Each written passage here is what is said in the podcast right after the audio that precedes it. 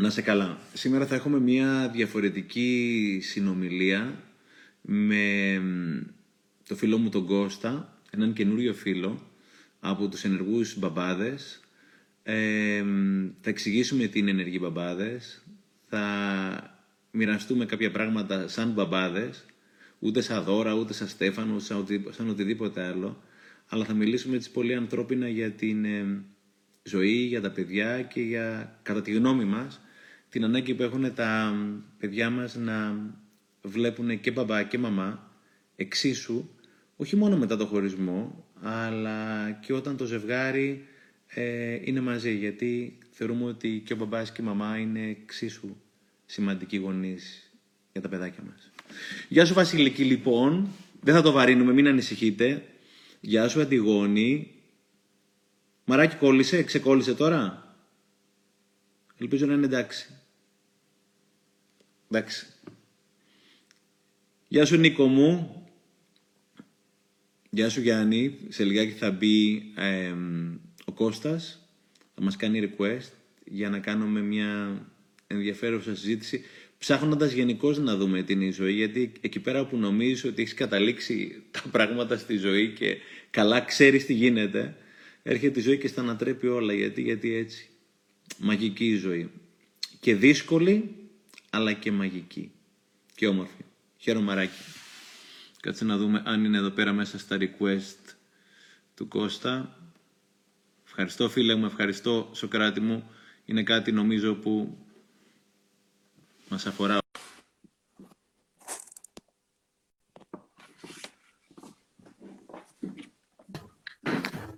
Γεια σου Κώστα. Καλησπέρα Στέφανε. Καλησπέρα, τα πολύ καλησπέρα. Αυτή τη φορά, έτσι; Ε, τα καταφέραμε εντάξει. Είπε λίγο μας πήρε, δεν πήρε πάρα πολύ. Μια χαρά. Καλή διάθεση να υπάρχει. Ευχαριστώ πάρα πάρα πολύ για, το, για τη φιλοξενία, για όλα, για όσα έχουμε πει, για όσα θα πούμε, για όσα θα πούμε μετά από το σημερινό βράδυ. Ε... Θέλω να πάμε κατευθείαν στο θέμα και να μου πεις ποιος είσαι εσύ και ποιοι είναι ενεργοί μπαμπάδες και τι θέλεις και τι θέλουμε να κάνουμε. Λοιπόν, εγώ είμαι ο Κώστας ο Καρακώστας, είμαι δικηγόρος του επάγγελμα ε, και είμαι μέλος των ενεργών μπαμπάδων για τα δικαιώματα του παιδιού που είναι η πλήρης επωνυμία μας. Ε, είναι ένα κίνημα το οποίο δημιουργήθηκε πριν από 7 περίπου μήνες, αυθόρμητα στο διαδίκτυο, στο facebook και στην πραγματικότητα είναι οι φωνές πολλών μεμονωμένων ανθρώπων, πατεράδων, οι οποίοι βιώνουν στο πετσί τους σε καθημερινή βάση το πρόβλημα της γονικής αποξένωσης. Είναι δηλαδή θύματα εντός ή εκτός εισαγωγικών, τους που υπάρχει στην Ελλάδα, η επιμέλεια να αποδίδεται μόνο στον ένα γονέα. Το πατεράδες, μανάδες, υπάρχουν και γυναίκες στην ομάδα μας. Άρα καλύτερα να λέω γονέων που δεν έχουν την επιμέλεια των παιδιών τους. Ε, το μπαμπάδες έχει να κάνει με το αριθμητικό στοιχείο, το στατιστικό. Ε, και έχουμε συνασπιστεί, έχουμε συνταχθεί, είμαστε μια αστική μη κερδοσκοπική εταιρεία πλέον και ο αγώνας μας συνίσταται στο, στην ενημέρωση της κοινή γνώμης, ε, στη συλλογή πληροφοριών, στον εμπλουτισμό με επιχειρήματα των ζητουμένων που είναι στο τραπέζι μας και αυτών τον οποίο θέλουμε και προσπαθούμε, όλος ο αγώνας μας έχει να κάνει με την προστασία των δικαιωμάτων των παιδιών και τίποτα παραπάνω. Δεν, ε, σε καμία περίπτωση δεν ενισχύουμε την αντιπαλότητα, δεν μας ενδιαφέρει η αντιπαλότητα, ούτε η αντιδικία. Αγαπάμε, σεβόμαστε και τη γυναίκα και τους γονείς όλους. Μας ενδιαφέρει να αναδείξουμε την παθογένεια και να προστατεύσουμε τα παιδιά. Είναι η στιγμή να προστατευτούν επιτέλους τα παιδιά. Ε, Κώστα, για ποιο λόγο κατά τη γνώμη σου και κατά τη γνώμη σας τα παιδιά μας χρειάζονται εξίσου και τους δύο γονείς σε μια χώρα ή σε μια παράδοση που έχουμε μάθει ότι και εγώ για να είμαι ειλικρινής, σου μιλάω απόλυτα ειλικρινά, μεγάλωσα πιο πολύ με τη μαμά μου παρά με τον μπαμπά μου. Και οι περισσότεροι από εμάς νομίζω ότι έχουμε μεγαλώσει πιο πολύ με τη μαμά παρά τον μπαμπά, που ο μπαμπάς δούλευε, που, που, που. Για ποιο λόγο θεωρείτε και με ε και με ΑΙ ότι ο μπαμπάς είναι εξίσου σημαντικός για το μεγάλωμα των παιδιών όσο και η μαμά; Κοίταξε, Στέφαν, είναι πολύ, πολύ, πολύ εύλογο το ερώτημά σου. Ε, είναι δικαίωμα, καταρχήν να ξεκινήσουμε ότι είναι δικαίωμα του παιδιού. Είναι δικαίωμα κάθε παιδιού να μεγαλώνει και με του δύο του γονείς. Ε, ξέρεις, κάνοντας την ανάλυση σε παρουσιάσεις δημόσιες, ε, σε μέσα μαζικής ενημέρωσης ε, ή σε ενημερώσεις πολιτικών που έχουμε την ευκαιρία τον τελευταίο καιρό να έχουμε σε καθημερινή βάση, πολλές φορές είναι άβολο το να πρέπει να τεκμηριώσεις και να επιχειρηματολογήσεις για το αυτονόητο. Εν έτη 2020 ποιος μπορεί να πει το αντίθετο; Δηλαδή ποιος μπορεί να επιχειρηματολογήσει υπέρ της θέσης ότι ένα παιδί μεγαλώνει ομαλά, μεγαλώνει ισορροπημένα, αν ε, μένει και περνάει χρόνο αποκλειστικά και μόνο με τον ένα του γονέα. Επιστημονικά δεν υπάρχει καμία τέτοια μελέτη. Είναι ζήτημα πραγματικό, δηλαδή πέραν της, έχω μια ιδιότητα η οποία στον πολύ κόσμο, ξέρεις, ε, είναι βεβαρημένη με, με, με, με βαρύγδουπες εκφράσεις και περίεργες έννοιες. Εγώ ειλικρινά σου μιλάω στο συγκεκριμένο ζήτημα, επιμένω στο κομμάτι του πραγματικού. Γιατί πρέπει ένα παιδί να μπαίνει σε μια εντελώς αχρίαστη διαδικασία. Δεν υπάρχει λόγος. Όταν αναφερόμαστε σε περιπτώσεις ανθρώπων που θέλουν να είναι κοντά στα παιδιά τους, ανθρώπων που είτε, ήδη, είτε είναι χωρισμένοι, είτε πρόκειται να χωρίσουν, είτε μιλάμε για παιδιά εκτός γάμου, γιατί και αυτά είναι ένα μεγάλο κομμάτι του προβλήματος, αντιμετωπίζουν μεγάλο πρόβλημα ως προς αυτό, γιατί ένα παιδί λοιπόν να μπαίνει σε μια τέτοια αχρίαστη διαδικασία; Και γιατί πρέπει σήμερα, τη στιγμή που η πολιτεία σκύβει το κεφάλι της και ενδιαφέρεται για τα δικαιώματα και την προστασία των δικαιωμάτων πολλών ευπαθών ομάδων και πολύ καλά κάνει, έτσι πρέπει, δεν το συζητάμε, γιατί τα παιδιά να μένουν να είναι αυτή τη στιγμή οι τελευταίοι των Μοϊκανών σε ό,τι αφορά την κατοχήρωση και προστασία των δικαιωμάτων τους. Το να, το να περνάει ένα παιδί με χρόνο και με τους δυο του γονείς, αν αυτοί είναι χωρισμένοι, ε, είναι ατομικό δικαίωμα. Αυτό πρέπει να αντιληφθεί η πολιτεία και σε αυτή την κατεύθυνση πρέπει να νομοθετήσει τώρα που είμαστε σε πολύ κρίσιμη περίοδος προς αυτό. Ποια είναι η κατάσταση στην Ελλάδα σήμερα, Κώστα, δηλαδή εσύ από την εμπειρία σου και σαν μπαμπάς και σαν ενεργός μπαμπάς, αλλά και σαν δικηγόρος, όταν ε, λύεται ένας γάμος και υπάρχουν παιδιά, και μιλάω για ανήλικα παιδιά έως 18 ετών, ποια είναι η κατάσταση σε ένα μέσο διαζύγιο στην Ελλάδα αυτή τη στιγμή; Η κατάσταση λοιπόν σε ένα μέσο διαζύγιο είναι ότι η επιμέλεια πηγαίνει κατά αποκλειστικότητα στον ένα γονέα σίγουρα και τις περισσότερες φορές είναι στη μητέρα. Το λέω και πάλι αυτό χωρίς καμία προδιάθεση έτσι, αντιπαλότητας. Είναι το στατιστικό στοιχείο. 98% των περιπτώσεων οι δικαστικές αποφάσεις αποδίδουν την επιμέλεια στη μητέρα. Επίσης, 98%. 98%. 98%. Και, και έρχεται και αναρωτιέται κανένας. Έχεις ένα θεσμικό πλαίσιο το οποίο η πραγματικότητα είναι πως δεν επιβάλλει, ούτε, δεν επιβάλλει υποχρεωτικά ούτε την αποκλειστική επιμέλεια, προφανώς ούτε τη συνεπιμέλεια.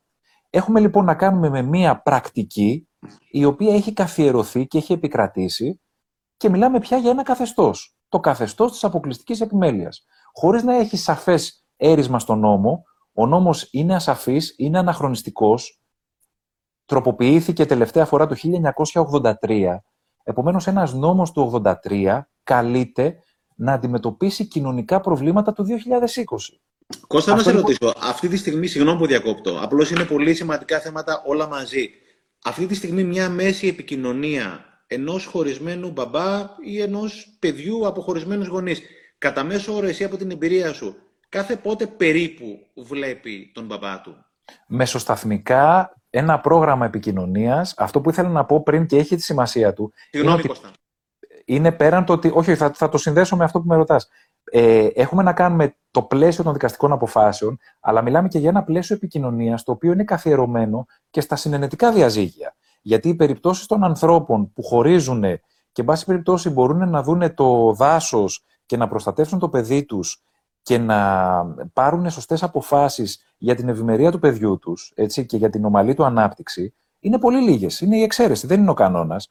Το πλαίσιο λοιπόν αυτό, το οποίο είναι κατά μέσο όρο 4 με 5 ημέρες τον μήνα, που πολλές φορές μπορεί να, να μην υπάρχει καμία διανυκτέρευση, άρα μιλάμε για κάποιες ώρες καθημερινές και ίσως Σάββατο παρασάββατο ή Σαββατοκύριακο παρασαββατοκύριακο, στην καλύτερη λοιπόν περίπτωση, ένας γονιός που δεν έχει την επιμέλεια, βλέπει το παιδί του 4 με 5 ημέρες το μήνα αθρηστικά και στην έχει καλύτερη. Στην καλύτερη και έχει στην καλύτερη δύο διανυκτερεύσεις. Αυτός είναι ο μέσος όρος.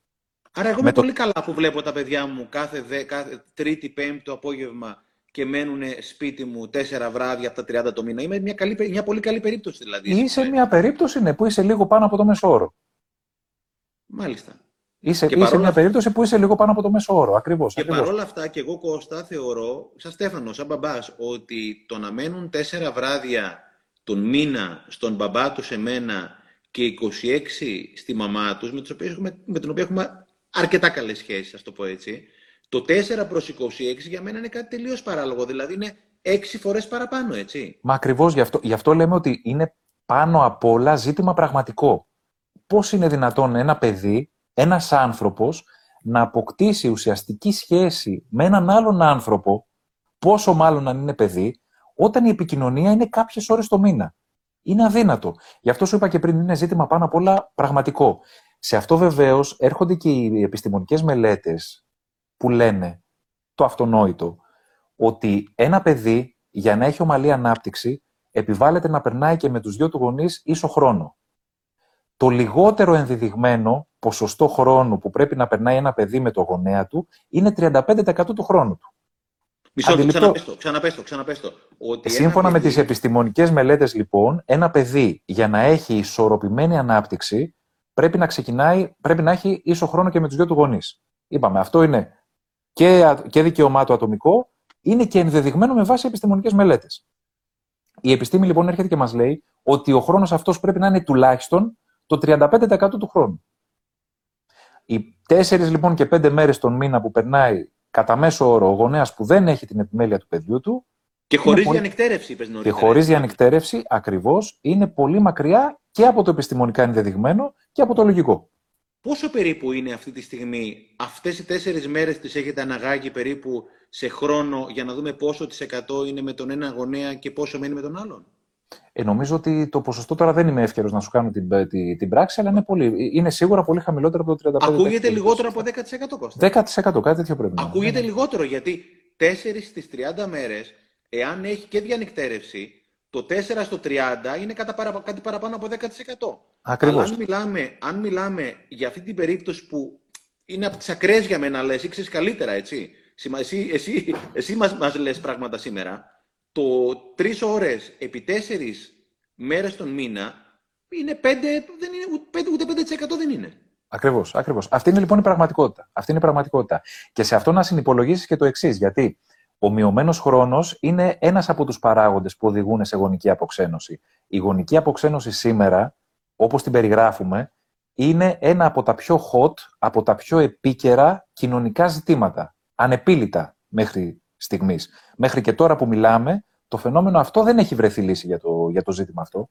Στην Ελλάδα ε, ή παγκοσμίως, Κώστα; Στην Ελλάδα. Στην Ελλάδα. Στην Ελλάδα. Άλλες χώρες έχουν αναλάβει, δηλαδή δεσμεύσεις τις οποίες έχουν αναλάβει σε διεθνές νομικό επίπεδο, τις έχουν υιοθετήσει.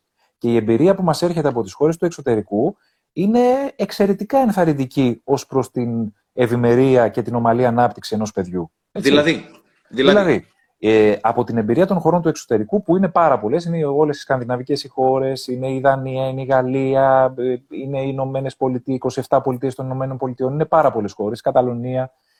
Ε, οι μελέτες λοιπόν που μας έρχονται από αυτές τις χώρες μας λένε το εξής, ότι ένα παιδί το οποίο μεγαλώνει σε καθεστώς υποχρεωτικής συνεπιμέλειας και ίσου χρόνου με εναλλασσόμενη κατοικία μεταξύ και των δύο του γονέων, έχει αφενός ίδιους βαθμούς ανάπτυξης με ένα παιδάκι που μεγαλώνει κανονικά σε ένα σπίτι με τον μπαμπά και τη μαμά του και εμφανίζει πολύ λιγότερα ε, ψυχοσωματικά προβλήματα σε σχέση με ένα παιδί που μεγαλώνει σε καθεστώς αποκλειστικής επιμέλειας. Γιατί; Γιατί έχει την ευχέρεια να μεγαλώνει και με τους δυο του γονείς, γιατί έχει την ευχέρεια να αναπτύσσει ουσιαστικούς δεσμούς και με τους δυο, γιατί έχει τη δυνατότητα να γνωρίζει και τους δυο του γονείς.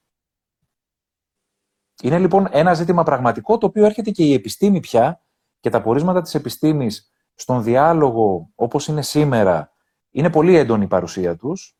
Έτσι, και στην Ελλάδα έχει υπάρξει το τελευταίο διάστημα μια πολύ μεγάλη κινητοποίηση ως προς αυτό, γιατί είμαστε σε μια διαδικασία να αλλάξει ο νόμος ε, και πλέον τα πορίσματα είναι σαφή. Δεν υπάρχει δηλαδή αντίλογος σε επίπεδο επιστημονικό, δεν υπάρχει. Δηλαδή αυτό το οποίο μπορώ να δω, ε, μπορώ να δω εγώ και εσύ, που είμαστε γονείς έτσι, παιδιών και έχουμε, και έχουμε ένα διαζύγιο. Έτσι, γιατί και εγώ στην ίδια κατάσταση με σένα είμαι. Ανεξάρτητα λοιπόν του τι έχω δει ως δικηγόρο στην πορεία μου, ανεξάρτητα του τι βλέπω με την εμπλοκή μου ε, στη, στην κίνησή μας και ακούω δεκάδες ιστορίες. Έχω πάνω απ' όλα το βιωματικό στοιχείο του τι σημαίνει ένα παιδάκι να μπαίνει σε αχρίαστες διαδικασίες. Ε, Κώστα, έχουμε ενδείξεις ή αποδείξεις, ε, είπες ότι τα παιδιά τα οποία ουσιαστικά μεγαλώνουν σε, σε καθεστώς συνεπιμέλειας, μεγαλώνουν τόσο φυσιολογικά, ας μου επιτραπεί ο όρος, σχεδόν όσο και παιδιά τα οποία γονείς δεν χωρίζουν. Ακριβώς. Ε, από το 35% προφανώς και πάνω, έτσι. Ακριβώς, ακριβώς. Μέχρι το 50%, ακριβώς. Η ερώτηση είναι, έχουμε ενδείξεις για παιδιά τα οποία έχουν μεγαλώσει σε καθεστώς γονικής αποξένωσης είτε από τον ένα γονιό είτε από τον άλλον. Όσον αφορά το τι, το τι θέματα έβγαλαν, να το πω λαϊκά, εάν έβγαλαν μεγαλώνοντας. Βεβαίως, βεβαίως. Καταρχήν, και πάλι θα αναφερθώ στις επιστημονικές μελέτες και είναι πάρα πολλές, οι οποίες έχουν διεξαχθεί τα τελευταία χρόνια. Και εμείς πολλές από αυτές τις δημοσιεύουμε και πολλές εμπεριέχονται και στα πορίσματα που έχουν στείλει οι επιστήμονες στην Νομοπαρασκευαστική Επιτροπή. Γιατί, όπως σου είπα, είναι σε μια διαδικασία αυτή τη στιγμή να μεταρρυθμιστεί το οικογενειακό δίκαιο. Λοιπόν, με βάση μελέτες λοιπόν και πάλι, και εδώ πέρα έχουμε και η ομάδα μας έχει διενεργήσει έρευνες διαδικτυακές και για τις μεθόδους γονικής αποξένωσης μεταξύ άλλων και για τα συμπτώματα που έχει η γονική αποξένωση σε ένα παιδί. Εκεί λοιπόν οι δείκτες ε, είναι συγκλονιστικοί. Με ποια έννοια; Με βάση την έρευνά μας λοιπόν, ένα στα δέκα παιδιά, στο, πάντα μιλάμε για το effect που έχει η αποκλειστική επιμέλεια στην καθημερινότητα στη ζωή ενός παιδιού. Ένα στα δέκα, λοιπόν, χάνει την οποιαδήποτε επαφή με τον γονέα που δεν έχει την επιμέλεια. 75% των κοριτσιών και 50% των αγοριών πάβουν οριστικά τις σχέσεις τους με τον γονέα που δεν έχει την επιμέλεια. 3,2% έχουν αυτοκτονικές τάσεις των παιδιών και 8, κάτι τα 100 των ενηλίκων. Γιατί ένας γονιός, ένας άνθρωπος ο οποίος αναγνωρίζεται ως γονέας μέσα σε ένα γάμο και από τη λύση του γάμου και μετά για κάποιον ανεξήγητο λόγο, δεν αναφέρομαι στις περιπτώσεις που εξηγούνται, έτσι, να, να είμαστε καθαροί. Αναφέρομαι στους ανθρώπους που συνειδητά κάνανε παιδί, συνειδητά κάνανε οικογένεια, συνειδητά χωρίσανε ή ασυνείδητα, αλλά εν πάση περιπτώσει δεν επηρεάζει αυτό καθόλου τη σχέση που θα έπρεπε να έχουν με το παιδί τους. Ε, ε, είναι μεγάλο μαρτύριο για έναν γονιό, ο οποίος ήταν γονιός μέσα σε ένα γάμο και το πλαίσιο που επικρατεί και ο τρόπος με τον οποίο διαχειριζόμαστε τα παιδιά τον αποκλείουν από την πρόσβαση στο παιδί του. Είναι αγώνας καθημερινός. Και υπάρχουν πολλοί άνθρωποι, πολύ ευαίσθητοι, εξού και το 8, άνω του 8% των περιπτώσεων που έχουν αυτοκτονικές τάσεις, ε, που δεν μπορεί να το διαχειριστεί. 8, 8, 8 επί 100, δηλαδή 100 μετράμε τι και 8 τι μετράμε. Ε, δηλαδή, μετράμε 100 διαζευμένους ανθρώπους, οι, οι 8 στους 100 διαζευμένους ανθρώπους εμφανίζουν αυτοκτονικές τάσεις. Και 3 στα, στα, στα 100 παιδιά διαζευμένων, τα 3,2 εμφανίζουν αυτοκτονικές τάσεις των παιδιών. Αυτή είναι λοιπόν. Όμως, τα οποία είναι όχι απλώς διαζευμένων, είναι σε γονική αποξένωση. Είναι σε γονική αποξένωση, ακριβώς. Γιατί η αποκλειστική επιμέλεια, αγαπητέ μου Στέφανε, μπορεί και εσύ και από το, από, την, από το κοινωνικό σου περίγυρο και την κοινωνική σου πείρα να το έχεις διαπιστώσει. Ότι αποκλειστική επιμέλεια είναι ένα εργαλείο το οποίο διευκολύνει την γονική αποξένωση. Γιατί όταν χωρίζει ένα ζευγάρι και ένας από τους δύο ξέρει ότι έχει την απόλυτη εξουσία, είναι δεδομένο ότι δεν θα κάτσει ποτέ σε ένα τραπέζι διαλόγου να βρει μια λύση για το βέλτιστο συμφέρον του παιδιού για την ομαλή ανάπτυξη του παιδιού. Θα το χρησιμοποιήσει δυστυχώς για προσωπικό του, δεν θα πω όφελος, από εγωισμό. Να πάρουμε την, την απλούστερη εκδοχή. Το οποίο ισχύει Κώστα ακόμα και στον μπαμπά, όχι μόνο στη μαμά. Φυσικά. Δηλαδή, δεν, δεν, δεν χρωματίζω άντρα-γυναίκα, ένας από τους δύο. Ένας από τους δύο. Ε, σου λέω και πάλι, το 98% που λέμε ότι αποδίδεται στη μητέρα η αποκλειστική επιμέλεια είναι το ατράνταχτο στατιστικό στοιχείο. Δεν, δεν έχει να κάνει με αντιπαλότητα. Προφανώς υπάρχουν και περιπτώσεις μητέρων οι οποίες είναι αποξενωμένες. Ο γονέας λοιπόν. Ε, μοιραία ο γονέας που δεν έχει την επιμέλεια, γιατί η αποκλειστική επιμέλεια είναι και ένας φαύλος κύκλος μέσα σε όλα, αντιδικίας. Δηλαδή, η μητέρα ή ο πατέρας που δεν έχει την αποκλειστική επιμέλεια και θέλει και πρέπει να περνάει περισσότερο χρόνο με το παιδί του και έχει να κάνει με ένα, πώς να σου πω, με ένα σύστημα, με ένα πλαίσιο ε, εξαγωγής των αποφάσεων, το οποίο δεν είναι ευνοϊκό για τα παιδιά δεν προστατεύει τα παιδιά. Μοίρα θα πάει στα δικαστήρια να διεκδικήσει περισσότερο χρόνο. Αυτό το πράγμα λοιπόν είναι φαύλος κύκλος. Αυτό το πράγμα δημιουργεί ένταση. Αυτό το πράγμα δημιουργεί νεύρα. Και αποδέκτης όλων είναι το παιδί. Το παιδί λοιπόν σήμερα δεν είναι στο επίκεντρο του ενδιαφέροντος, της προστασίας. Κώστα, να σε ρωτήσω κάτι. Το παιδί, καταρχήν, όσον αφορά τη γονική αποξένωση, να πούμε και κάποια πράγματα, ε, να το πω εγώ, αν και εσύ ο ειδικός, ότι κάποιοι γονείς, είτε μαμάδες είτε μπαμπάδες, και ξέρω δυστυχώς κάποιους μπαμπάδες, λιγότερες μαμάδες, έχουν και την ευθύνη που έχουν παρατήσει και τα παιδιά τους, έτσι. Φυσικά. Δεν είναι όλοι σαν και εμένα ή σαν και εσένα ή σαν πολλούς που μας βλέπουν, αλλά υπάρχουν και κάποιοι που ουσιαστικά έχουν, ε, δεν έχουν τιμήσει τον ρόλο του μπαμπά και την έχουν κοπανίσει, έτσι. Ισχύει προφανώς προφανώς και υπάρχουν αυτοί οι άνθρωποι. Γι' αυτό σου έκανα και πριν τη διευκρίνηση ότι δεν αναφερόμαστε σε αυτούς τους ανθρώπους, γιατί προφανώς αυτοί οι άνθρωποι έχουν κάνει κάποια άλλη επιλογή ζωής.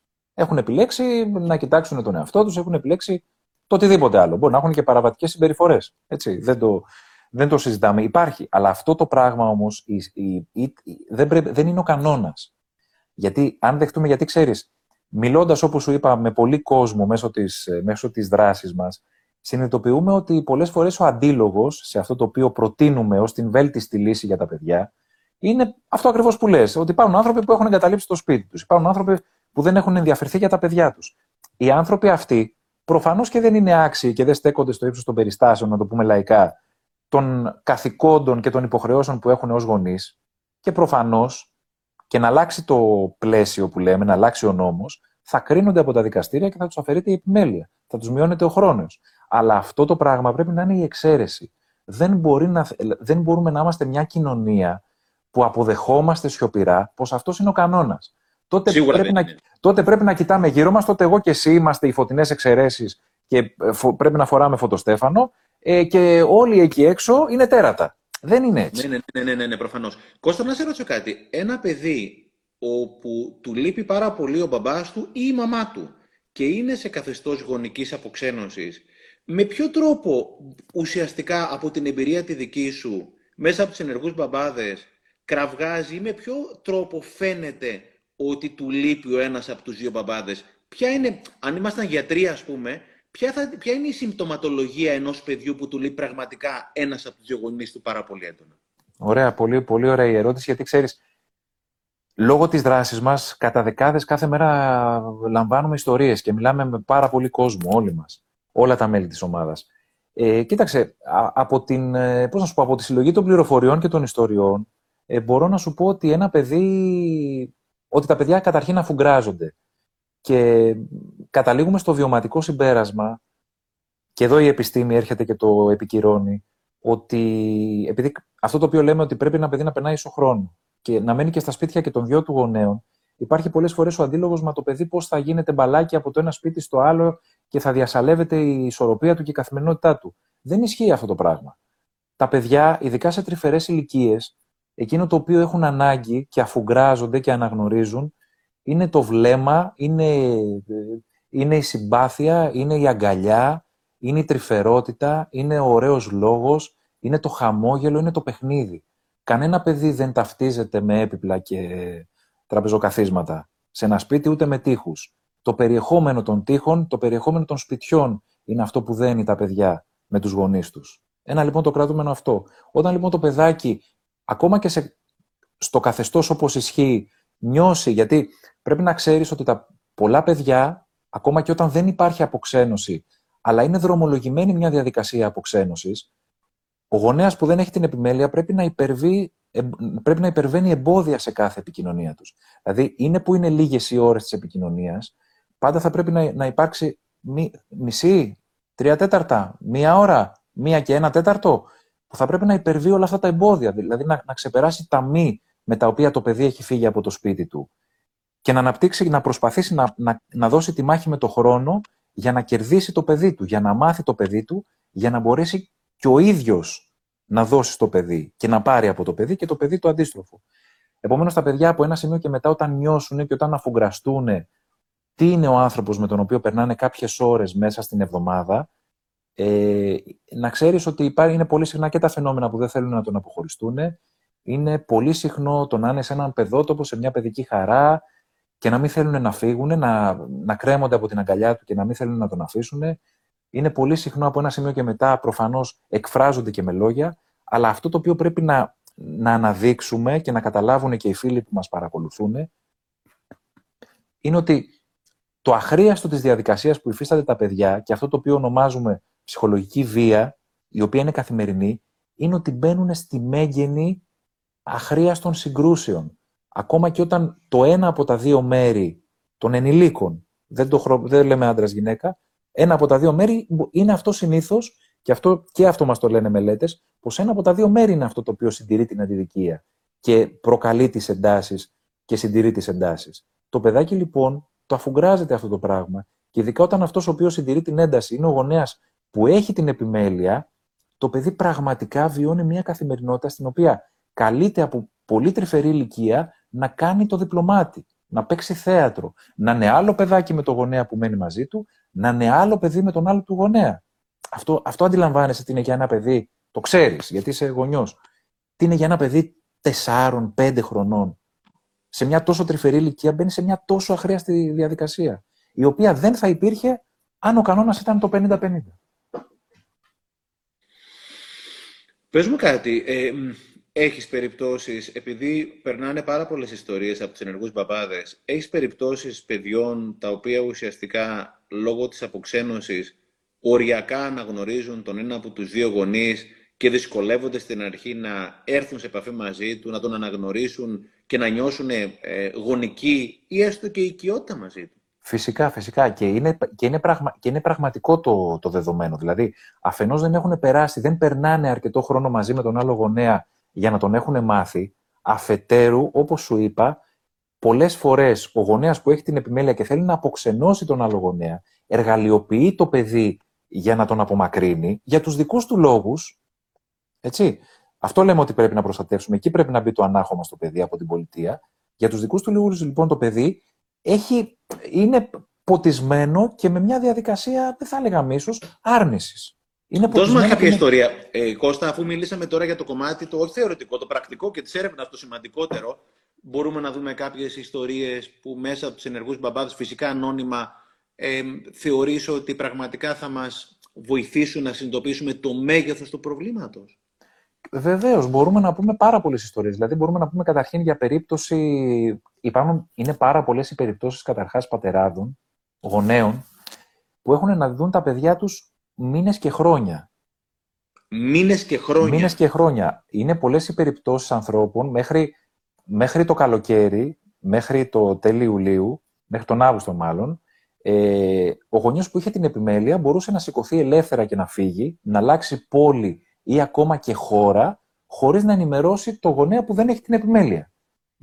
Χωρίς καμιά δικαιολογία, μπορούσε να επικαλεστεί ό,τι θέλει. Μπορούσε λοιπόν να πάρει το παιδί και να φύγει.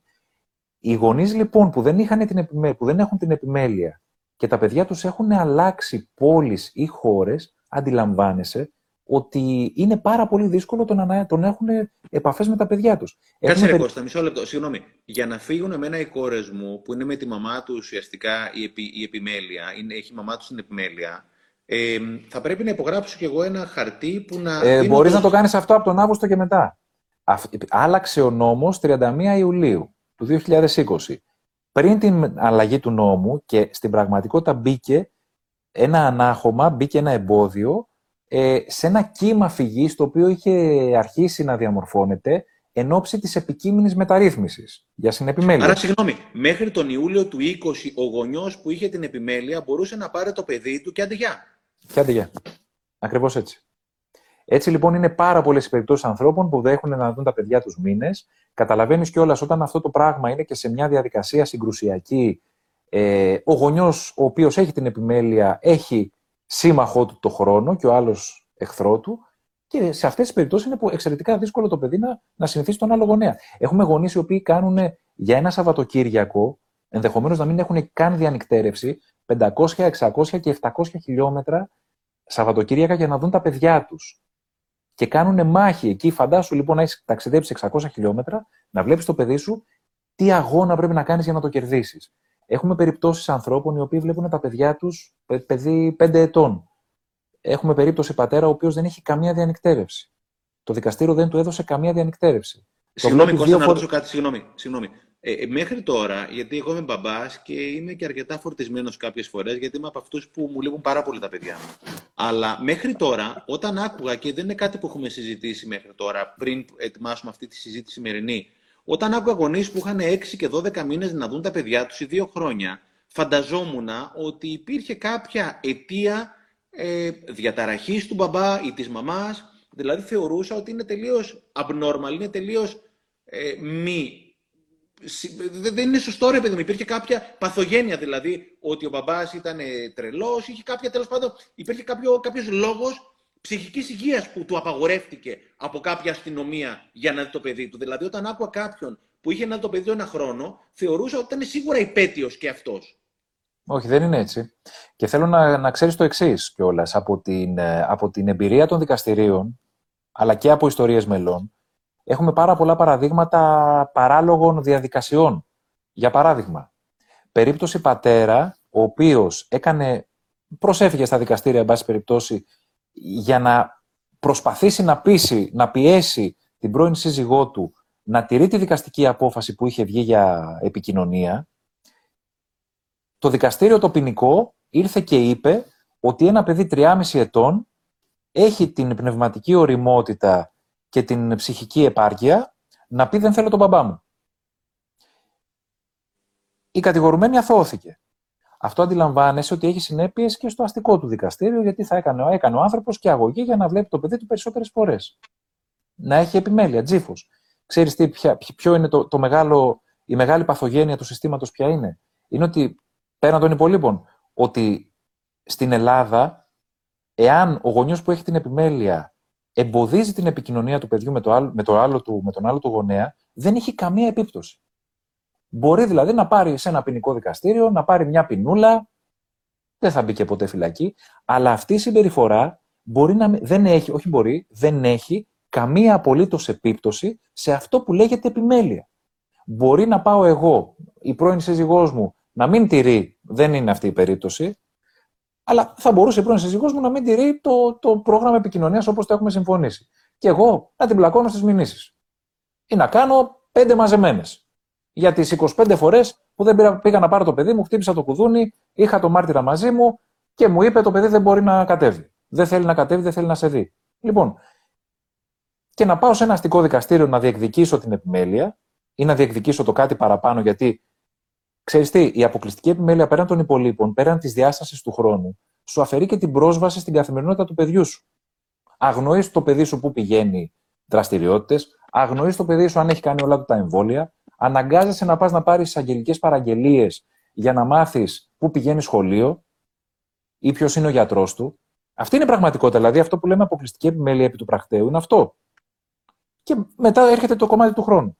Και να πας λοιπόν σε ένα ποινικό δικαστήριο με 8 καταδικαστικές αποφάσεις και το δικαστήριο αυτό δεν θα τι λάβει υπόψη. Δεν θα πει ποτέ στον γονέα που εμποδίζει την επικοινωνία του παιδιού με τον πατέρα του ή με τη μητέρα του, δεν θα πει ποτέ για να ξαναδούμε το θέμα της επιμέλειας ή να πει σου αφαιρείται η επιμέλεια. Κατάλαβες; Ε, ναι, έχω να μαρτυρήσω κι εγώ γιατί είμαι ομοιοπαθής, αλλά ευτυχώς σε μια αρκετά πιο πολιτισμένη ιστορία και διαζύγιο και συνεννόηση, που δεν έχω αυτά τα πολύ σοβαρά θέματα τα οποία Συναχωριέμαι πάρα πολύ όταν ακούω τα θέματα αυτά γιατί σκάνε στα παιδιά. Και εγώ που έχουμε μια αρκετά πολιτισμένη σχέση με την πρώην σύζυγό μου τέλος πάντων. Και επειδή έχω τρεις ώρες την Τρίτη, το πολύ τέσσερις ώρες, την Πέμπτη έχω τρει-τέσσερι ώρες με τα παιδιά μου. Προσπαθώ με νύχια και με δόντια να διαφυλάξω για να μην γίνουν δύο αυτή τη στιγμή. Έχω να σου πω ότι με τίποτα δεν μπορείς να δεθείς με το παιδί σου σε δύο απογεύματα όπου το ρολόι όταν περνάς καλά τρέχεις σαν τρελό και ένα τηλέφωνο σε κυνηγάει ότι έχετε αργήσει, έχετε αργήσει. Το δε Σαββατοκύριακο, γιατί έχω δύο Σαββατοκύριακα τον μήνα διανυκτέρευση με τα παιδιά μου, είναι άπειρο ελάχιστο. Δηλαδή είναι τόσο πολλές δραστηριότητες. Δεν, δεν, δεν, δεν προλαβαίνω δηλαδή στη ζωή των παιδιών. Δηλαδή τρελαίνομαι με τους μπαμπάδες σαν και εμένα που θέλουμε να δώσουμε στα παιδιά μας και καταλήγουμε να είμαστε μπαμπάδες του Λούνα Πάρκ, όπου το Σαββατοκύριακο θα πάμε τα παιδιά μας σε μια Λούνα Πάρκ, μια δραστηριότητα, οτιδήποτε άλλο, όπου θέλουμε τα παιδιά μας να μένουν καθημερινές στο σπίτι μας για να τα πάμε εμείς στο σχολείο την επόμενη μέρα και ξέρεις πάρα πολύ καλά ότι το δέσιμο, το μεγάλο γίνεται στην καθημερινότητα και όχι το Σαββατοκυριακό. Εγώ δεν θέλω να μεγαλώσω τα παιδιά μου και να ήμουν ένας ωραίος επισκέπτης όταν ήταν μεγαλώντας τα παιδιά. Θέλω να φάω τα μούτρα μου και θέλω να φάω στα σκατά και θέλω να κάτσω να διαβάσω, ειδικά με τη μεγάλη μου την κόρη που είναι πρώτη γυμνασίου και δυσκολεύεται. Και αυτή τη στιγμή δυσκολεύομαι και δεν μπορώ πραγματικά να συνδεθώ με τα παιδιά μου στην καθημερινότητά τους, όπου επαναλαμβάνω, έχω ένα σχετικά πολιτισμένο διαζύγιο, αλλά έχω ελάχιστο χρόνο για να μπορέσω να επιτελέσω το ρόλο μου σαν μπαμπάς με τα παιδιά μου, έτσι. Έτσι ακριβώς είναι. Είσαι επισκέπτης. Είσαι επισκέπτης, δε... και, το παιδί, και να, να το δούμε και από τη σκοπιά του παιδιού. Δηλαδή, έλα και στο παιδί το οποίο θέλει να περάσει χρόνο μαζί σου. Το παιδί το οποίο ξέρει ότι έχει να κάνει με έναν τύπο, ο οποίος φέρεται καλά, δείχνει καλός, είναι καλός, είναι τρυφερός, είναι ενσταντικό, είναι, είναι κοντά του, θέλει να το βοηθήσει, θέλει να είναι παρόν στη ζωή του. Έλα, να, να έρθουμε λοιπόν στην ψυχολογία του παιδιού. Να έρθουμε γιατί και ακόμα και στο Λούνα Πάρκ να πας που είναι δεδομένο ότι είσαι ο επισκέπτης, γιατί δεδομένα με τα τριωράκια τις καθημερινές και τα Σαββατοκύριακα παρασαββατοκύριακα. Για παράδειγμα, εγώ το γιο μου τον βλέπω Σάββατο παρασάββατο. Έτσι, χωρίς διανυκτέρευση, γιατί, εν πάση περιπτώσει, όταν λύθηκε ο γάμος μας ήταν μικρός και δεν ήθελα να προκαλώ αντιδικίες. Ήθελα να είμαι σε ένα πνεύμα να προστατεύσουμε, να προστατεύσουμε το παιδί. Και δόξα τω Θεώ, εντάξει, το, το πρόγραμμα επικοινωνίας στηρείται, αλλά είναι δυνατόν το παιδί να με μάθει με το Σάββατο παρασάββατο. Είναι αδύνατον. Δεν μπορεί να σε μάθει. Είσαι επισκέπτης. Και έλα στην ψυχο... να έρθουμε στην ψυχολογία του παιδιού που έχεις περάσει κάποιες ώρες, που έχεις αθροίσει κάποιες ώρες μέσα στον χρόνο και αρχίζει και σε μαθαίνει. Και εκεί που είσαι στο Λούνα Πάρκ που λες, να πρέπει να φύγεις γιατί 7 η ώρα πρέπει να είσαι πίσω στο σπίτι. Προφανώς πρέπει να είσαι πίσω γιατί αυτή είναι η συμφωνία σου, αλλά γιατί να στερηθεί το παιδί του την παραπάνω ώρα μαζί σου; Και γιατί, γιατί το είναι παιδί... αυτή η συμφωνία σου; Και γιατί, και γιατί... είναι η συμφωνία σου; Προ... Μα... Και ξέρεις, ξέρεις γιατί είναι αυτή η συμφωνία σου, Στέφανε; Γιατί και στα δικαστήρια να πας δεν θα πάρεις κάτι παραπάνω. Δεν έχω θέμα να το πω. Εγώ όταν πήγα στα ασφαλιστικά μέτρα, οι δύο καθημερινές μου δόθηκαν. Και αν δεν είχαμε μεριμνήσει με, με τη συνάδελφο να το, το λήξουμε συνενετικά και όμορφα, σου λέω σε, σε ένα διαζύγιο το οποίο δεν ήταν φούλα αντιδικία. Ήτανε, OK, okay, έκλεισε ένας κύκλος. Έτσι. Ε, δεν, θα είχα, δεν θα είχα περάσει Σάββατο με το παιδί μου. Γιατί έπεσε ο κορονοϊός και αναβλήθηκαν όλα τα δικαστήρια. Ενδεχομένως να μην είχα περάσει ούτε διακοπές. Δηλαδή θέλω να σου πω ότι έχεις, δεν έχεις, έχει το παιδί κόντρα το σύστημα. Έχει, το, δεν ευνοεί το πλαίσιο, δεν προστατεύει το πλαίσιο το παιδί. Θα πας στο δικαστήριο και τι θα πάρεις, δεν θα πάρεις παραπάνω. Δεν θα πάρεις παραπάνω. Αυτό είναι το δράμα. Και φαντάζομαι λοιπόν ένα παιδάκι, ένα παιδάκι που σε συνηθίζει να το, αποκό... να το τραβάς και να το πεις πρέπει πάμε να φύγουμε. Δεν είναι... τι, τι μένει στην ψυχολογία του; Ή ένα παιδάκι το οποίο δεν έχει πάει ποτέ μαζί σου στο σχολείο; Ποτέ, σε αυτό που λες για την καθημερινότητα. Δηλαδή με, με, με τα σκατά που είπες ότι θες να, να, να, να, να, να έρθεις να, να, τα φας που λέει ο λόγος για το παιδί σου, γιατί θες να το μάθεις. Γιατί είσαι γονιός. Αλλά και το παιδί σε θέλει εκεί. Γιατί να είναι ένα παιδί το οποίο δεν το έχεις πάει ποτέ σχολείο; Δεν κάνει τη σύγκριση με τα ναι. υπόλοιπα. Ε, εμένα τα τελευταία πέντε χρόνια που έχω χωρίσει, πρέπει τα βράδια όπου μείνανε οι κόρες μου σπίτι μου, όπου τις επόμενες μέρες, την επόμενη μέρα τις πήγα σχολείο, να ήταν 10 το πολύ 15 βράδια τα τελευταία πέντε χρόνια. Το ξαναλέω, τα τελευταία πέντε χρόνια, τις μέρες που ξημέρωνε καθημερινή σχολική, ήταν δύο ή τρεις μέρες τον χρόνο τη σχολική χρονιά που είχα την τύχη, να το πω έτσι, ε, δεν το λέω υπερβολικά, να πάω τα παιδιά μου. Ήταν από τις ωραιότερες μέρες στη ζωή μου, πραγματικά, και νομίζω ήταν και από τις ομορφότερες μέρες στη ζωή των παιδιών μου. Όχι, δεν περνάνε καλά με τη μαμά τους, περνάνε πολύ καλά και με τη μαμά τους. Αλλά άλλο ο μπαμπάς, άλλο η μαμά. Κάναμε Χρειάζονται και δύο. Χρειάζονται και δύο. διαφορετικά πράγματα το πρωί που ξυπνήσαμε. Ξυπνήσαμε διαφορετικά, φάγαμε άλλο πρωινό, είχαμε άλλες συζητήσεις και να σου πω κάτι, Ρε Σικώστα, εγώ ε, έχασα τον μπαμπά μου πριν από δύο χρόνια στα 89 του με πάρα πάρα πολύ στεναχώρια και έγραψα και βιβλίο και και και. Αλλά παρότι ήταν ναυτικός ο μπαμπάς μου, τον χόρτασα τον μπαμπά μου. Φοβάμαι ότι τα δικά μας τα παιδιά ή κάποιον από εμάς τα παιδιά δεν θα μας χορτάσουν. Και πραγματικά, ξέρεις, το λέω με πολύ πολύ πολύ μεγάλο παράπονο και πολύ μεγάλη στεναχωρία. Δεν έχουμε πεθάνει ακόμα. Όταν θα πεθάνουμε, μπορούν να, να στο ολοκληρώσω λίγο. Όταν θα πεθάνουμε, τα παιδιά μας και δεν μιλάω μόνο για μπαμπάδες, μιλάω και για μαμάδες, γιατί το ίδιο θέμα υπάρχει και στις δύο πλευρές. Απλώς στην Ελλάδα είναι κυρίως μπαμπάδες. Δεν έχουμε κάτι με τις μαμάδες, έχουμε κάτι με ένα σύστημα το οποίο θέλουμε να είναι πιο δίκαιο και δεν μιλάω μόνο για το νομικό. Εγώ δεν έχω πεθάνει ακόμα. Όταν θα πεθάνω, θα με στηριχθούν τα παιδιά μου. Όταν θα πεθάνεις εσύ, θα στηριχθεί ο γιος σου. Κάποιοι γονείς, είτε μπαμπάδες είτε μαμάδες, σκάρτη να το πω λαϊκά, έχουν επιλέξει να πεθάνουν και να έχουν φύγει από τη, γονή, από τη ζωή των παιδιών. Εμείς όμως δεν έχουμε πεθάνει και ούτε έχουμε επιλέξει να πεθάνουμε υπαρξιακά και να λείπουμε από τη ζωή των παιδιών μας. Όταν θα πεθάνουμε, θα έχουμε πεθάνει. Δεν χρειάζεται να πεθάνουμε πρόωρα. Και τα παιδιά μας χρειάζονται και τους δύο γονείς. Έτσι, έτσι όπως το λες, έτσι, συμφωνώ απόλυτα. Έτσι ακριβώς είναι. Έτσι ακριβώς είναι. Δεν το συζητάμε. Και γι' αυτό είμαστε εδώ. Έτσι, γι' αυτό είμαστε εδώ. Δηλαδή, ξέρουμε ότι έχουμε, ξέρω ότι έχουμε ένα σύστημα το οποίο είναι τελείως ενάντια στα παιδιά, γιατί αυτά είναι στο, στο επίκεντρο. Τελείως ενάντια. Ε, και είμαστε εδώ και προσπαθούμε να το αλλάξουμε. Ξέρεις, θα μπορούσαμε να, είμαστε, να έχουμε Δηλαδή, αυτό το οποίο πολλές φορές μας λένε σε δημόσιες τοποθετήσεις ότι αναπαράγουμε, ξέρεις, υπάρχει στην κοινή γνώμη, επειδή η κοινή γνώμη τώρα μαθαίνει για το συγκεκριμένο ζήτημα. Ε, και η ύπαρξη και της δικής μας ομάδας, ε, πώς να σου πω, είναι τεκμήριο, αμάχητο, ότι αυτό για το οποίο συζητάμε δεν αφορά μόνο τον Καρακώστα και τον Ξενάκη. Έτσι, και, εν πάση περιπτώσει, ο Ξενάκης έχει και μια δυνατότητα να το πει και σε κάποιες εκατοντάδες χιλιάδες ανθρώπους τον Καρακώστα δεν τον ξέρει η μάνα του. Αλλά, εν πάση περιπτώσει, το ότι είμαστε κάποιες χιλιάδες έχουμε μαζευτεί σε τόσο σύντομο χρονικό διάστημα και όσο διασπείρεται και διαδίδεται το μήνυμα, ξεφυτρώνουν. Μα και εγώ το έχω αυτό. Α, και εγώ ξέρω κάποιον. Α, και εγώ ρε παιδιά, ναι, όντως έτσι είναι. Είναι δικαίωμα του παιδιού. Είναι δικαίωμα του παιδιού. Και έχουμε φροντίσει λοιπόν μέσα από τη δράση μας όλο αυτό το πράγμα να το δέσουμε με τεκμήρια και επιχειρήματα ε, δεν μπορεί να συνεχιστεί. Δηλαδή, θα μπορούσαμε να έχουμε βολευτεί σε μια ιστορία, γιατί ξέρεις, καταλογίζουν πολλές φορές, αναπαράγοντας το στερεότυπο, ότι εντάξει, άνδρας είσαι, τώρα δεν σε πολύ νοιάζει κιόλας. Σαν να είμαστε στο 1960. Έτσι, που σπέρναμε παιδιά και, ε, και ήταν και βολικό κιόλας να υπάρχει αποκλειστική επιμέλεια. Είναι δυνατόν τη σήμερα ημέρα, σήμερα που εσύ και εγώ μπορεί να μένουμε περισσότερες ώρες στο σπίτι, γιατί οι γυναίκες εργάζονται περισσότερο; Ε, ε, δεν έχουμε δει μπαμπάδες, δεν βλέπουμε μπαμπάδες να αλλάζουν, να ταΐζουν, να πηγαίνουν διακοπές μόνοι με τα παιδιά τους; Ξέρεις, είναι πολύ έντονο αυτό το στερεότυπο. Υπάρχει το στερεότυπο αφενός ότι η ελληνική κοινωνία δεν είναι, δεν είναι έτοιμη γιατί είναι συντηρητική. Να, θες να πεις για την έρευνα που έκανε η Παρή. Ναι, είναι ένα αυτό. Ναι, εμείς κάναμε μια έρευνα και υπήρχαν και, παλιότερα, δηλαδή και παλιότερες έρευνες. Έτσι, υπήρχε μια έρευνα παλιά του Πανεπιστημίου του Αιγαίου. Κάναμε και εμείς μια δημοσκόπηση με τη Focus Bari και έδειξε ότι το 89% των ανθρώπων που ρωτήθηκαν είναι υπέρ της αλλαγής του καθεστώτος. Δηλαδή το συνδέουν, δηλαδή απαιτούν να, να, να, να, να θεσπιστεί η συνεπιμέλεια. Και όχι μόνο αυτό, ένα πολύ σοβαρό ποσοστό των ανθρώπων εξαρτάνε, εξαρτούν συγγνώμη, και, την, ε, και την ψήφο τους, του ποιους θα ψηφίσουν, σε σχέση με το αν αυτό το πράγμα αλλάξει. Ένα είναι αυτό. Ένα άλλο στερεότυπο είναι ότι ο άνδρας αυτό που λέμε είναι ο Ανατολίτης, είναι ο Βαλκάνιος, είναι ο Βαρύμαγκας, είναι αυτό. Δεν είναι. Πού είναι αυτά τα πράγματα. Νιώθεις εσύ έτσι, εγώ δεν νιώθω έτσι εγώ νιώθω ότι σηκώνω τα μανίκια έτσι και με, μαζί με όλες τις υπόλοιπες δουλειές μας θα μπορούσαμε να είμαστε οι σχολιαστές και οι πειρατές του πληκτρολογίου ε, σηκώνουμε τα μανίκια και είμαστε εδώ. Προσπαθούμε να το αλλάξουμε.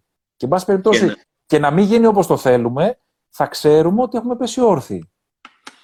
Και να πούμε κάτι ότι επειδή η Focus είναι πολύ πολύ σοβαρή εταιρεία, γιατί την ξέρω γιατί έχω συνεργαστεί και η Ξένια Κούρτογλου, η πρόεδρος εταιρείας είναι και προσωπική φίλη, το δείγμα ήταν αντιπροσωπευτικότατο των φίλων, των ηλικιών και των γεωγραφικ... της γεωγραφικής κατανομής. Έτσι. Δεν ερωτήθηκαν άντρες, δεν ρωτήθηκαν μόνο χωρισμένοι, ρωτήθηκαν από όλα και από τα δύο φύλλα και ουσιαστικά ε, επελέγει ένα δείγμα το οποίο είναι αντιπροσωπευτικό του πληθυσμού, έτσι. Ακριβώς, και το, το 87, το 88% είπε ότι είναι ναι και πολύ υπέρ. Εν τω μεταξύ, πρόσεξε, επειδή ζούμε, εγώ φωνάζω πάντα στις ομιλίες μου, σε ένα, σε ένα κόσμο όπου κυριεύει ο αρνητισμός, το 87% είπαν ότι είμαστε υπέρ, όταν ρωτήθηκαν τι θεωρούν οι άλλοι ότι ισχύει, είπαν ότι θεωρούμε ότι το 50% μόνο θα συμφωνησει Άρα το πρώτο, το 87% είναι αντιπροσωπευτικό του πληθυσμού και επειδή έχουμε αρνητισμό του negativity bias, όταν ρωτήθηκαν τι θεωρείτε ότι άλλοι θεωρούν, είπαν το 50% έτσι. Ναι, ναι, ναι, ναι. Αλλά νομίζω ότι σε αυτό παίζει το ρόλο του και αυτό που σου είπα. Νομίζω ότι παίζει και το στερεότυπο. Παίζει το στερεότυπο γιατί ως κοινωνία. Ε, καλά, θεωρώ, το λένε και οι έρευνές μας και οι δημοσκοπήσεις, το λένε όλοι, όχι απλά η ελληνική κοινωνία, είναι πανέτοιμη τώρα. Δεν, δεν τίθεται, ξέρεις, η προστασία ενός δικαιώματος, όπως είναι εδώ τα δικαιώματα των παιδιών, είναι απόλυτη. Δεν εξαρτάται ούτε από αιρέσεις, Ούτε αν σε κάποιον άνθρωπο δεν αρέσει ένα δικαίωμα, θα πρέπει να το προσαρμόσουμε. Είναι ατομικό δικαίωμα των παιδιών. Το να έχουν και τους δυο τους γονείς είναι ατομικό δικαίωμα. Δυστυχώς όμως και, και αυτό είναι ενδεικτικό του τρόπου. Δηλαδή, Όταν ακούω ρε Στέφανε, με, με, δηλαδή με όλο το θάρρος ειλικρινά σου μιλάω, σε θεωρώ φίλο έτσι, και σε θεωρώ έναν από εμάς, γι' αυτό έτσι έχω το ελεύθερο πάρει να, να σου μιλάω έτσι. Όταν ακούω για αυτά τα στερεότυπα και όταν ακούω ότι ε, η ελληνική κοινωνία δεν είναι έτοιμη, ή οι άνδρες, οι Έλληναράδε ή το οτιδήποτε, τρελαίνομαι. Προ, προσβάλλει τον πολιτισμό μας. Πάνω απ' όλα προσβάλλει τον πολιτισμό μας. Και όταν κάνουμε κουβέντες και με πολιτικά πρόσωπα και ακούς και από πολιτικά πρόσωπα αυτά τα επιχειρήματα, ε, είναι σαν να κάνεις νομικό πολιτισμό, γιατί είναι νομικός ο πολιτισμός, έτσι, προστασία του δικαιώματος, είναι νόμος, είναι το Σύνταγμα, είναι, είναι κάνεις πολιτισμό με ματζούνια. Ε, δεν είναι έτσι. Περί αυτού πρόκειται. Και επειδή το είχα βάλει και εγώ στο facebook δύο-τρεις αναρτήσεις και πολλοί μου γράφουν ότι δεν είναι όλοι μπαμπάδες σαν και εσάς, ελπίζω να είμαι στους καλούς μπαμπάδες να συγκαταλέγομαι και αυτό θα το κρίνουν μόνο τα παιδιά μας, κανένας άλλος και το κρίνει το μέλλον. Ε, επειδή δεν είναι όλοι σαν και εμάς και, και, και, και άρα δεν δικαιούνται όλη την επιμέλεια. Ε, ρε φίλε, στο, στο φινάλε, ας διεκδικήσει τη συνεπιμέλεια αυτός ο οποίος θέλει. Αν κάποιος δεν θέλει να τη διεκδικήσει για τον οποιοδήποτε λόγο, ας μην στερήσει σε εμάς το δικαίωμα να διεκδικήσουμε συνεπιμέλεια ή το μήνυμο του 35% του χρόνου των παιδιών μας, έτσι. Ακριβώς έτσι, ακριβώς έτσι. Μα στα αυτιά τα δικά μου, Στέφανε, δεν είναι επιχείρημα. Δηλαδή, όποτε μου είχαμε πάει. Τέλος πάντων, δεν θα πω ούτε όνομα ούτε κόμμα. Είχαμε πάει συνάντηση με μια βουλευτή. Σου λέω στο πλαίσιο των, των ενημερώσεων που κάνουμε στον πολιτικό κόσμο. Λοιπόν, πάμε σε μια βουλευτήνα λοιπόν η οποία δεν άκουγε τίποτα. Ε, γιατί είχε ένα κακό διαζύγιο. Προφανώς και είχε μπλέξει με έναν άνθρωπο ο οποίος δεν είχε ενδιαφερθεί για το παιδί. Λέει η γυναίκα, είστε όλοι ίδιοι. Μα λέμε δεν είμαστε όλοι ίδιοι, γι' αυτό και γι' αυτό και γι' αυτό και γι' αυτό. Άρχισε από ένα σημείο και μετά, δηλαδή από το μισάωρο που είχαμε, στο 20 λεπτό πάνω άρχισε να μας ακούει γιατί αρχίσαμε να λέμε αληθινές ιστορίες. Και μας λέει το μακάρι να ήταν όλοι σαν και εσάς το οτιδήποτε. Λέω δεν είμαστε λίγοι. Είμαστε πολλοί. Αλλά το βίωμα του καθενός, η περιπτωσιολογία ή το να θες να δηλήσεις τον κόνοπα και να πας να εξαντλήσεις τώρα κάτι απίθανες πιθανότητες που υπάρχουν γύρω μας, αλλά δεν είμαστε όλοι έτσι. Δεν είναι επιχείρημα στα αυτιά μου ότι το παιδί σου και το παιδί μου πρέπει να με στερείται. Από τη στιγμή που υπάρχουν πατεράδες όπως είμαι εγώ και εσύ, και όπως είναι κάποιες χιλιάδες που μας ακολουθούν και είναι μέλη μας, η πολιτεία επιβάλλεται να προστατέψει τα δικά μας παιδιά. Ας ξεκινάμε από τον κανόνα του 50-50, που είναι η υποχρεωτική συνεπιμέλεια.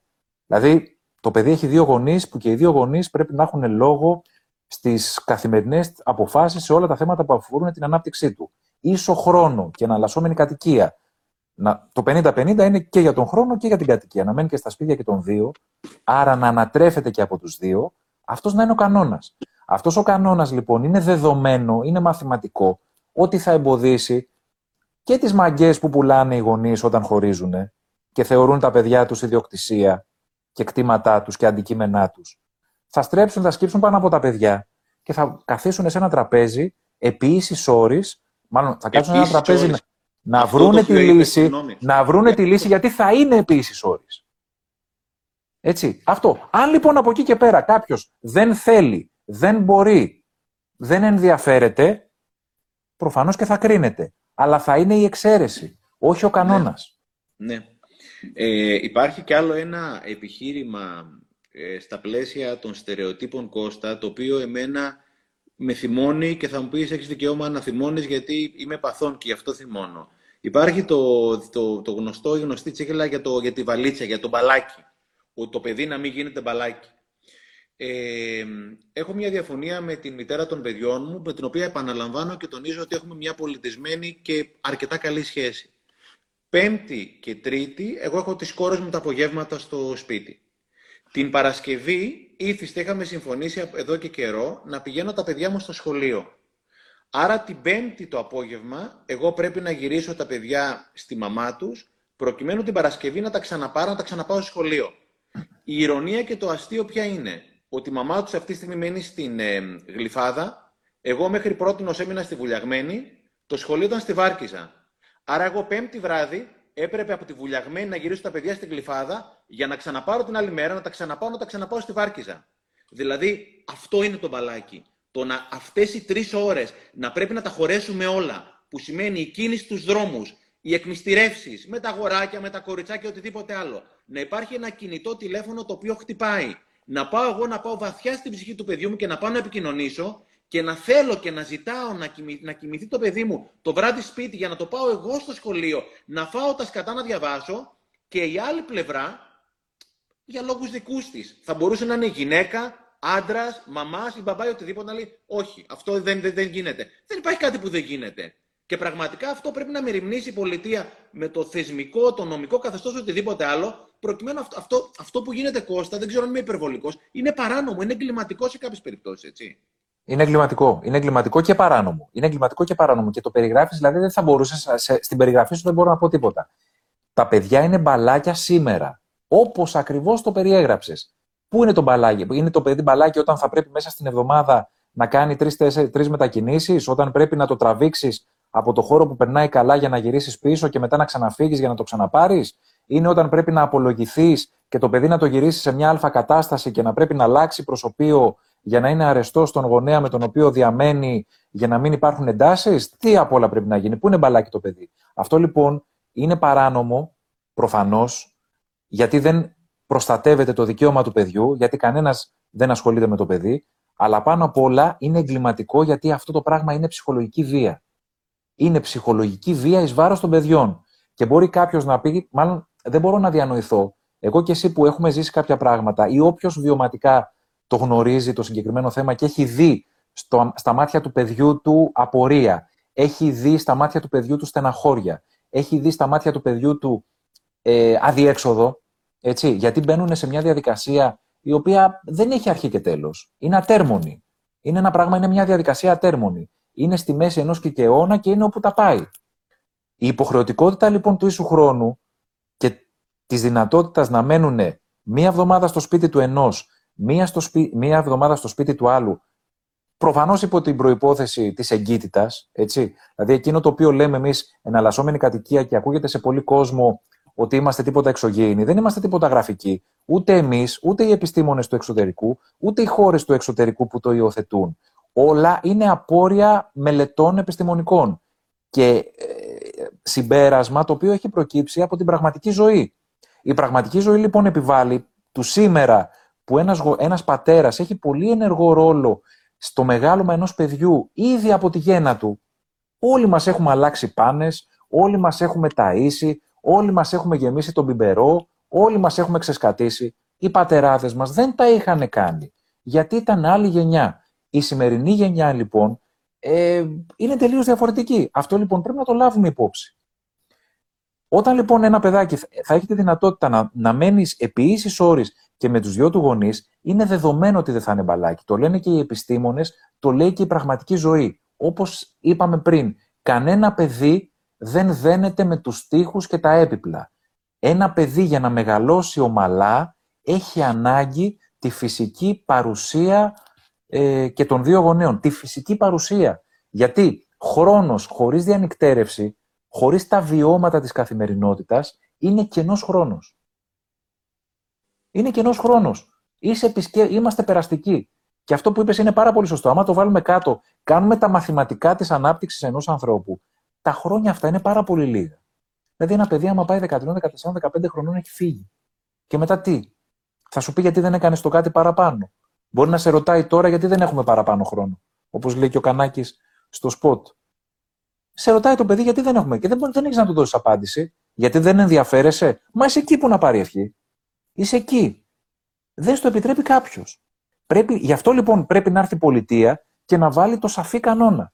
Ο κανόνας λοιπόν της υποχρεωτικής είναι επιμέλεια και του ίσου χρόνου και της με την εναλλασσόμενη κατοικία δεν σημαίνει ότι θα πάρει το, το ξενάκι από το λαιμό και θα του πει με το στανιό εδώ πέρα θα κάνεις. Αν ο ξενάκι δεν θέλει, δεν θα είναι. Ή αν ο ξενάκι με την πρώην σύζυγό ή ο Καρακώστας με την πρώην σύζυγό του θέλουν να βρούνε μία άλλη λύση πιο ευέλικτη, γιατί είναι πιλότος ο Καρακώστας και ή ναυτικός και λείπει τους έξι μήνες.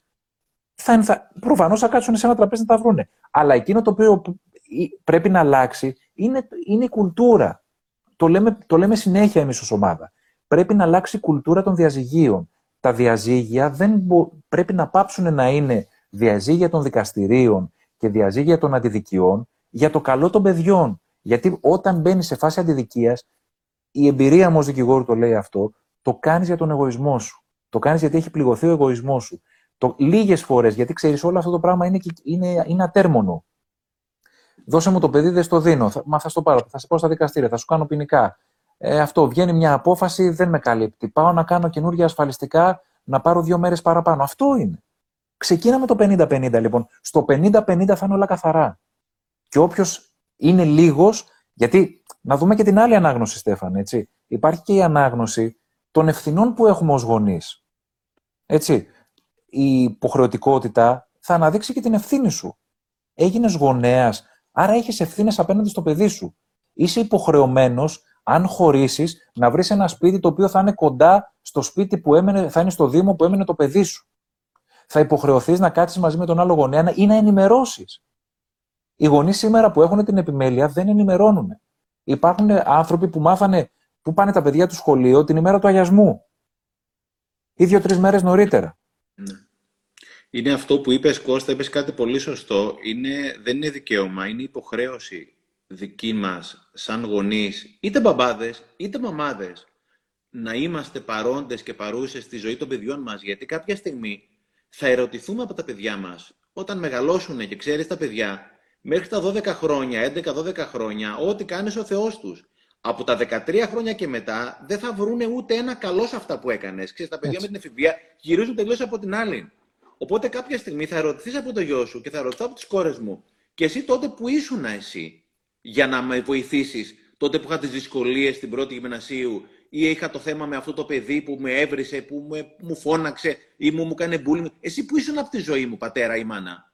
Και τότε δεν έχουμε τίποτα να πούμε, Κώστα. Γι' αυτό πραγματικά οφείλουμε να διεκδικήσουμε την κατοχήρωση του ρόλου μας και των υποχρεώσεων σαν γονείς, όχι καν σαν τα δικαιώματά μας, οφείλουμε να βρούμε τρόπο να είμαστε εκεί πέρα. Και αυτό το οποίο περνάμε πάρα πολύ από εμάς, και αναφέρομαι κυρίως σε μπαμπάδες, αλλά σίγουρα και μαμάδες, είναι ότι από τη μία προσπαθούμε για να υπερασπιστούμε και να βοηθήσουμε την ψυχική υγεία των παιδιών μας, να μην κάνουμε θέματα και να απουσιάζουμε και να δεχόμαστε ουσιαστικά πολύ μειωμένη επικοινωνία, γιατί προέχει η ψυχική υγεία των παιδιών μας, αλλά από την άλλη, όταν ο χρόνος είναι τόσο λίγος, ουσιαστικά ακυρώνεσαι, ακυρώνεται με αλφαγιώτα και ο ρόλος μας σαν γονιός, έτσι. Έτσι, και εγώ δηλαδή έτσι. κάνω πολλές φορές, κάνω πολλές φορές ανοιχτά το λέω το μαλάκα και λέω δύο φορές την εβδομάδα, δύο φορές την εβδομάδα να είναι τα παιδιά μου καλά, να μην πλακώνω με τη μαμά τους και, και, και. Αλλά από κάποιο σημείο και μετά, όταν δεν έχεις τίποτα άλλο να δώσεις το παιδί σου παρά τρεις ώρες, που μέσα τις τρεις ώρες, την Τρίτη και την Πέμπτη, είναι και οι μετακινήσεις, ε, να χέσω μέσα, έτσι. Έτσι ακριβώς. Τι να πρώτο κάνω σαν γονιός; Έτσι, έτσι. Και πρώτη θα είναι 100%. 100%, 100%. Δεν, δεν προλαβαίνεις. Δεν προλαβαίνεις. Έχεις τον χρόνο εχθρό. Ο, ο χρόνος είναι είτε σύμμαχός σου, είτε εχθρός.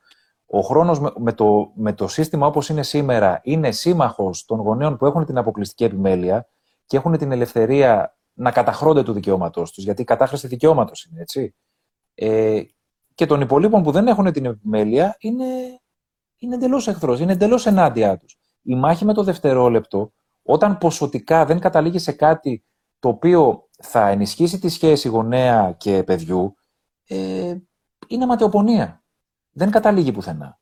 Είναι ματαιοπονία. Εκείνο όμως το οποίο πρέπει να έχουμε κατά νου, γιατί ξαναλέω, μιλάμε με πάρα πολύ κόσμο, φαντάζομαι και εσύ μιλάς, και θα έχεις ακούσει ότι πάντα το αντιπιχείρημα είναι ε, το να, αυτοί, υπάρχουν και οι αδιάφοροι, υπάρχουν και αυτοί, υπάρχει και η ιδεοκογενειακή βία, υπάρχει το ένα, υπάρχει και το άλλο. Είναι εντελώς άσχετα ζητήματα με το δικαίωμα του παιδιού μας.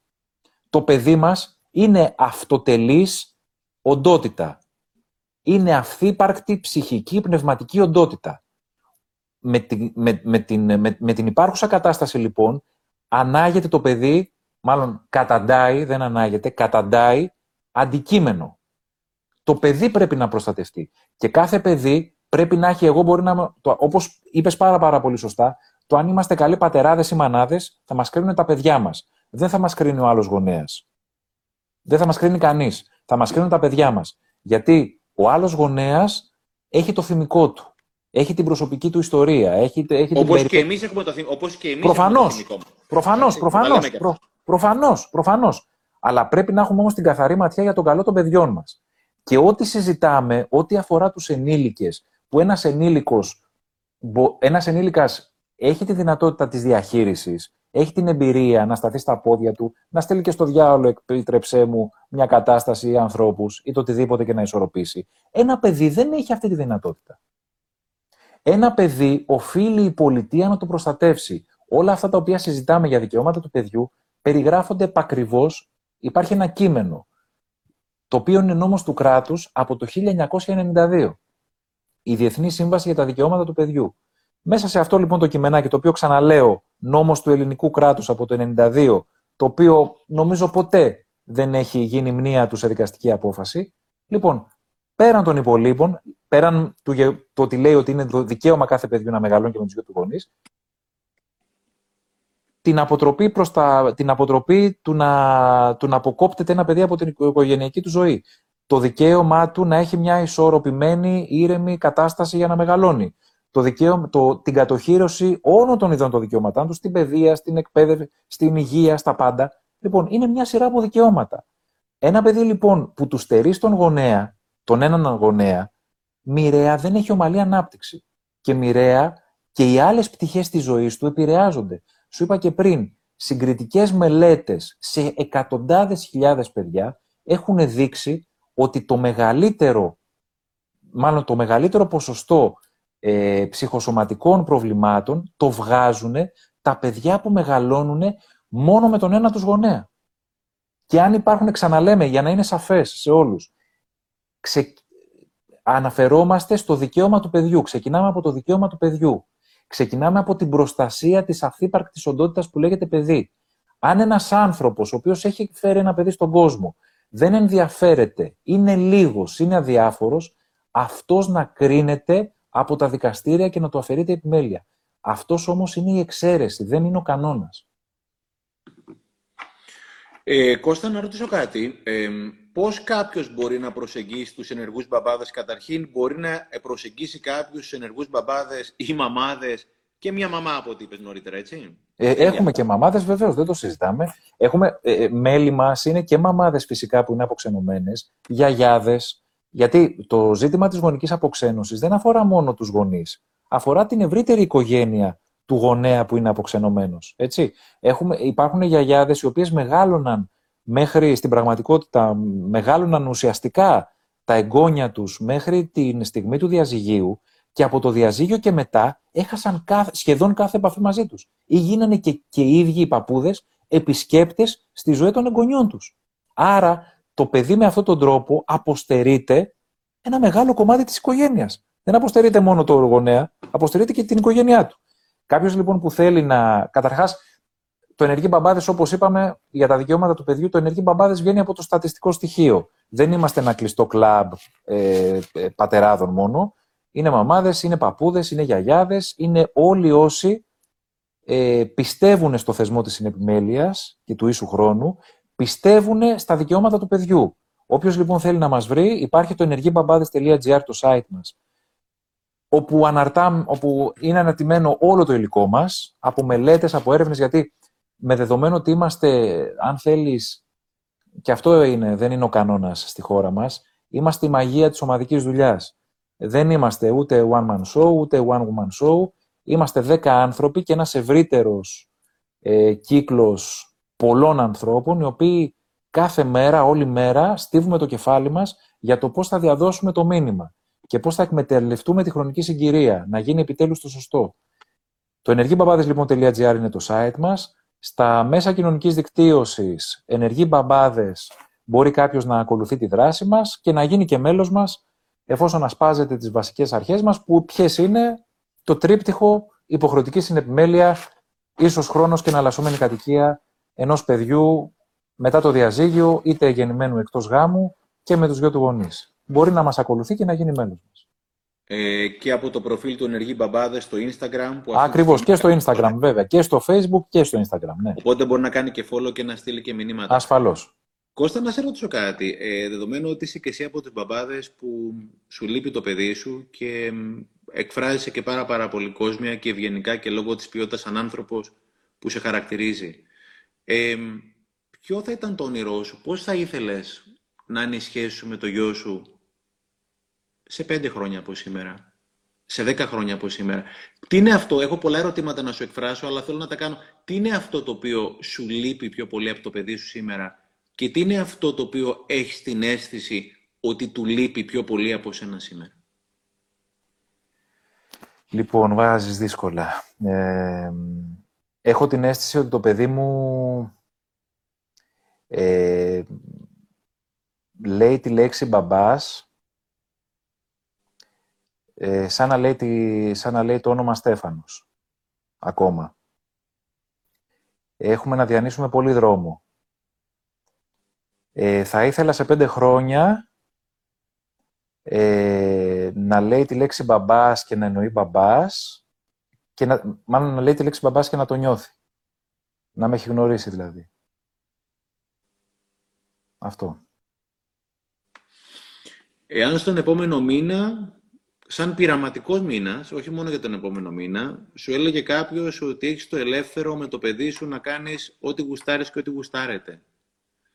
Τι είναι αυτό που θα ήσουν τόσο διψασμένος να κάνεις με το παιδί σου, Κώστα; Τίποτα. Να περάσω χρόνο μαζί του. Δεν θα άλλαζα τίποτα από την. Γιατί είναι ένα παιδί το οποίο μεγαλώνει πάρα πολύ καλά στο κομμάτι της καθημερινότητας. Είναι, η μητέρα του κάνει τη δουλειά της εξαιρετικά. Δεν υπάρχει όμως χρόνος, δηλαδή δεν, δεν, δεν, δεν γνωριζόμαστε πολύ καλά, έτσι. Δεν θα έκανα τίποτα το οποίο θα ήταν κόντρα στην καθημερινότητά του. Ε, θα ήθελα απλά να είμαι δίπλα του. Θα ήθελα ό,τι κενό υπάρχει από το να το πάω σχολείο, από το να τον πάω στη δραστηριότητά του, από το να κάτσουμε να, να κάνουμε μαζί χειροτεχνίες στο σπίτι ή να πάμε μαζί σε ένα πάρτι, ε, θα ήθελα, γι' αυτό σου είπα ότι το όνειρό μου θα ήταν να λέει μπαμπάς και να το νιώθει βαθιά. Η τελευταία φορά που κοιμήθηκες μαζί του, αν επιτρέπετε και αν δεν επιτρέπετε, μου λες ότι όχι άλλες ερωτήσεις. Πότε κοιμήθηκες τελευταία φορά με το παιδί σου μαζί, Κοιμήθηκα το... Κοιμηθήκαμε πρώτη φορά μαζί το καλοκαίρι. Ε... Θυμήσε μου, ο γιος είναι τεσσάρων. Είναι τέσσερα και μισό, ναι. Κοιμηθήκαμε μαζί το καλοκαίρι και από τότε έχει να συμβεί γιατί δεν έχουμε διανυκτέρευση.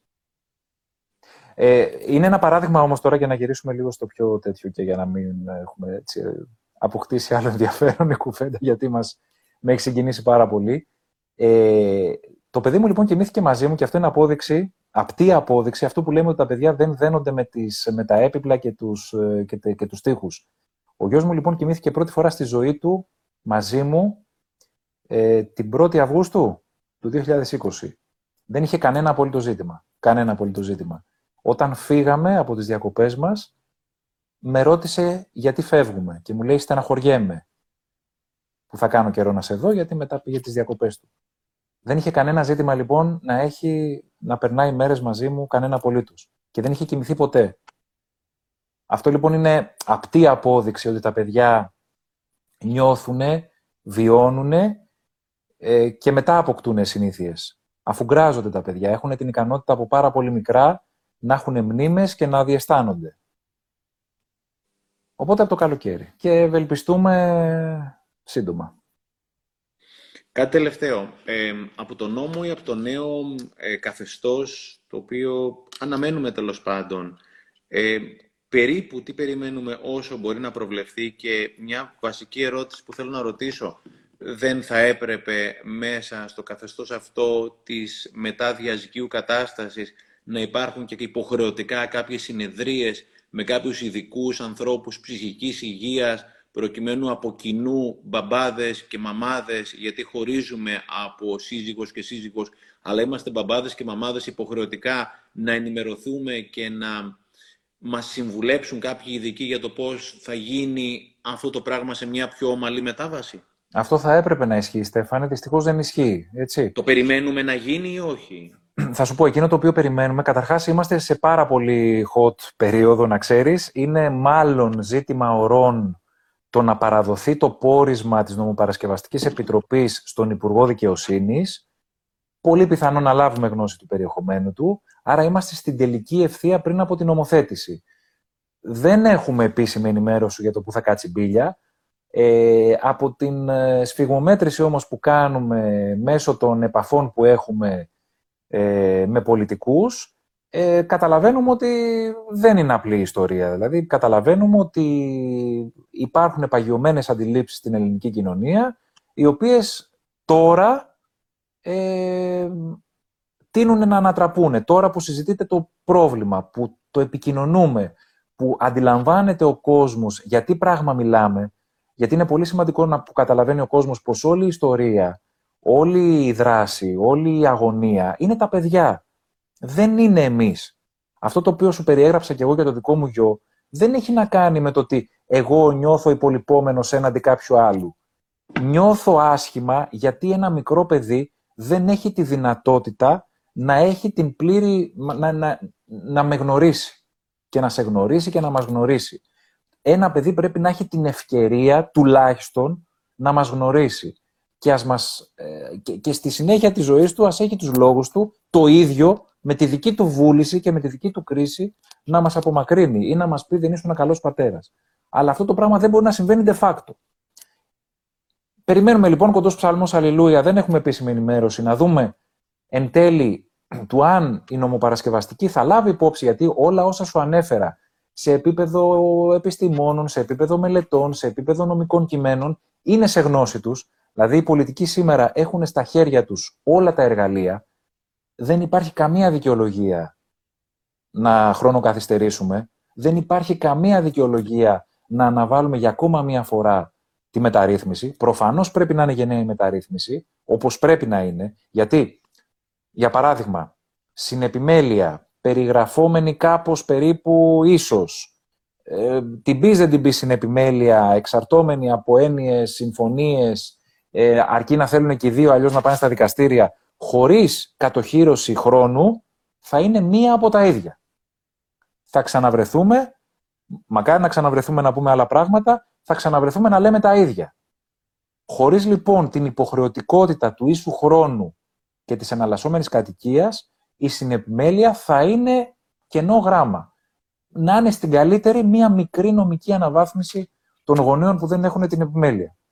Περιμένουμε λοιπόν να δούμε πού θα κάτσει η μπίλια και αν θα έχουν ληφθεί υπόψη τα πορίσματα των επιστημόνων. Σε κάθε περίπτωση, εμείς θα είμαστε εκεί, θα είμαστε παρόντες στη δημόσια διαβούλευση, με όλες μας τις δυνάμεις, με την επικοινωνία μας, με τα επιχειρήματά μας, να προσπαθήσουμε να πείσουμε ε, για το αυτονόητο είναι δεδομένο ότι από τη στιγμή που αν ψηφιστεί, αν έρθει μάλλον το καλύτερο δυνατό σενάριο, που είναι το τρίπτυχο όπως το συζητάμε, ε, νομίζω ότι θα έχει γίνει έτσι ένα πάρα πολύ το καθοριστικό βήμα έτσι για να επανέλθουν τα παιδιά στο επίκεντρο και να προστατεύσουμε τις μελλοντικές γενιές. Γιατί ένα ωραίο, ωραίο, ωραίο δεν είναι, αλλά είναι εντυπωσιακό όσον αφορά την, ε, ξέρεις, την αποκωδικοποίησή του. Ε, η υπόθεση διαζύγιο στην Ελλάδα αφορά σε καθημερινή βάση 44 παιδιά. Ξαναπέστο. Ξαναπέστο. Η, υπόθεση με βάση τα τελευταία στοιχεία της Ελληνικής Στατιστικής Υπηρεσίας του 2017. Κάθε μέρα η υπόθεση διαζύγιο αφορά 44 παιδιά.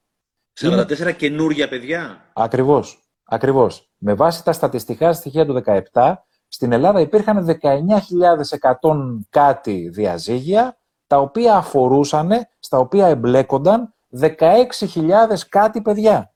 Είναι 44 παιδιά τη μέρα. Μιλάμε λοιπόν, για να δώσουμε τάξη μεγέθους του προβλήματος, για μια ολόκληρη γενιά ανθρώπων, οι οποίοι μεγαλώνει ελληματικά. Μεγαλώνει με ψυχολογικά προβλήματα. Και είναι οι ίδιοι άνθρωποι οι οποίοι μεθαύριο θα γνωριστούν μεταξύ τους και θα κληθούν να κάνουν μεταξύ τους οικογένειες, καινούργιες οικογένειες και θα είναι ψυχολογικά προβλήματα τα οποία θα διαιωνίζονται. Και όπως πολύ σωστά είπες, είναι τεράστιο έλλειμμα το να μην έχεις γνωρίσει τον ένα σου γονιό, είναι ακόμα μεγαλύτερο το έλλειμμα όταν θα φτάσεις σε μια ηλικία και κανένας δεν θα μπορεί να σου δώσει απάντηση στο γιατί δεν τον γνώρισες. Γιατί δεν θα, το παιδί δεν θα ακούσει, ο τότε ενήλικας δεν θα ακούσει κανενός την εξήγηση. Θα ζει με το έλλειμμα και θα ζει με το γιατί. Αυτό πρέπει να προλάβουμε. Ε, Κώστα, είχα, δεν είναι δικό μου, το είχα ακούσει κάπου και με είχε συγκλονίσει ότι δύο γονείς για τα παιδιά μας είναι όπως είναι τα δύο τους πόδια. Όταν ένα παιδί αναγκάζεται να περνάει χρόνο μακριά από τον ένα γονιό και όταν έχει έξι ώρες την εβδομάδα με τον ένα γονιό, για μένα θεωρώ ότι είναι μακριά από τον γονιό αυτό, ένα παιδί το οποίο μεγαλώνει με έναν γονιό ουσιαστικά, απόντα, αν δεν είναι ευθύνη του γονιού, ε, μεγαλώνει ουσιαστικά με ένα, με ένα πόδι. αντί να έχει δύο πόδια, μεγαλώνει με ένα πόδια. Δηλαδή, είναι σαν να έχει ακροτηριαστεί το άλλο του πόδι. Και είναι πραγματικά εγκληματικό σε οποιονδήποτε από εμάς, και θα μπορούσα να βάλω και τον εαυτό μου μέσα, είτε θελημένα είτε άθελα, άθελα, ε, συνεχίζουμε αυτό το έγκλημα. Κανένας δεν έχει το δικαίωμα να στερήσει τα παιδιά από τον ένα τον άλλο γονιό, έτσι.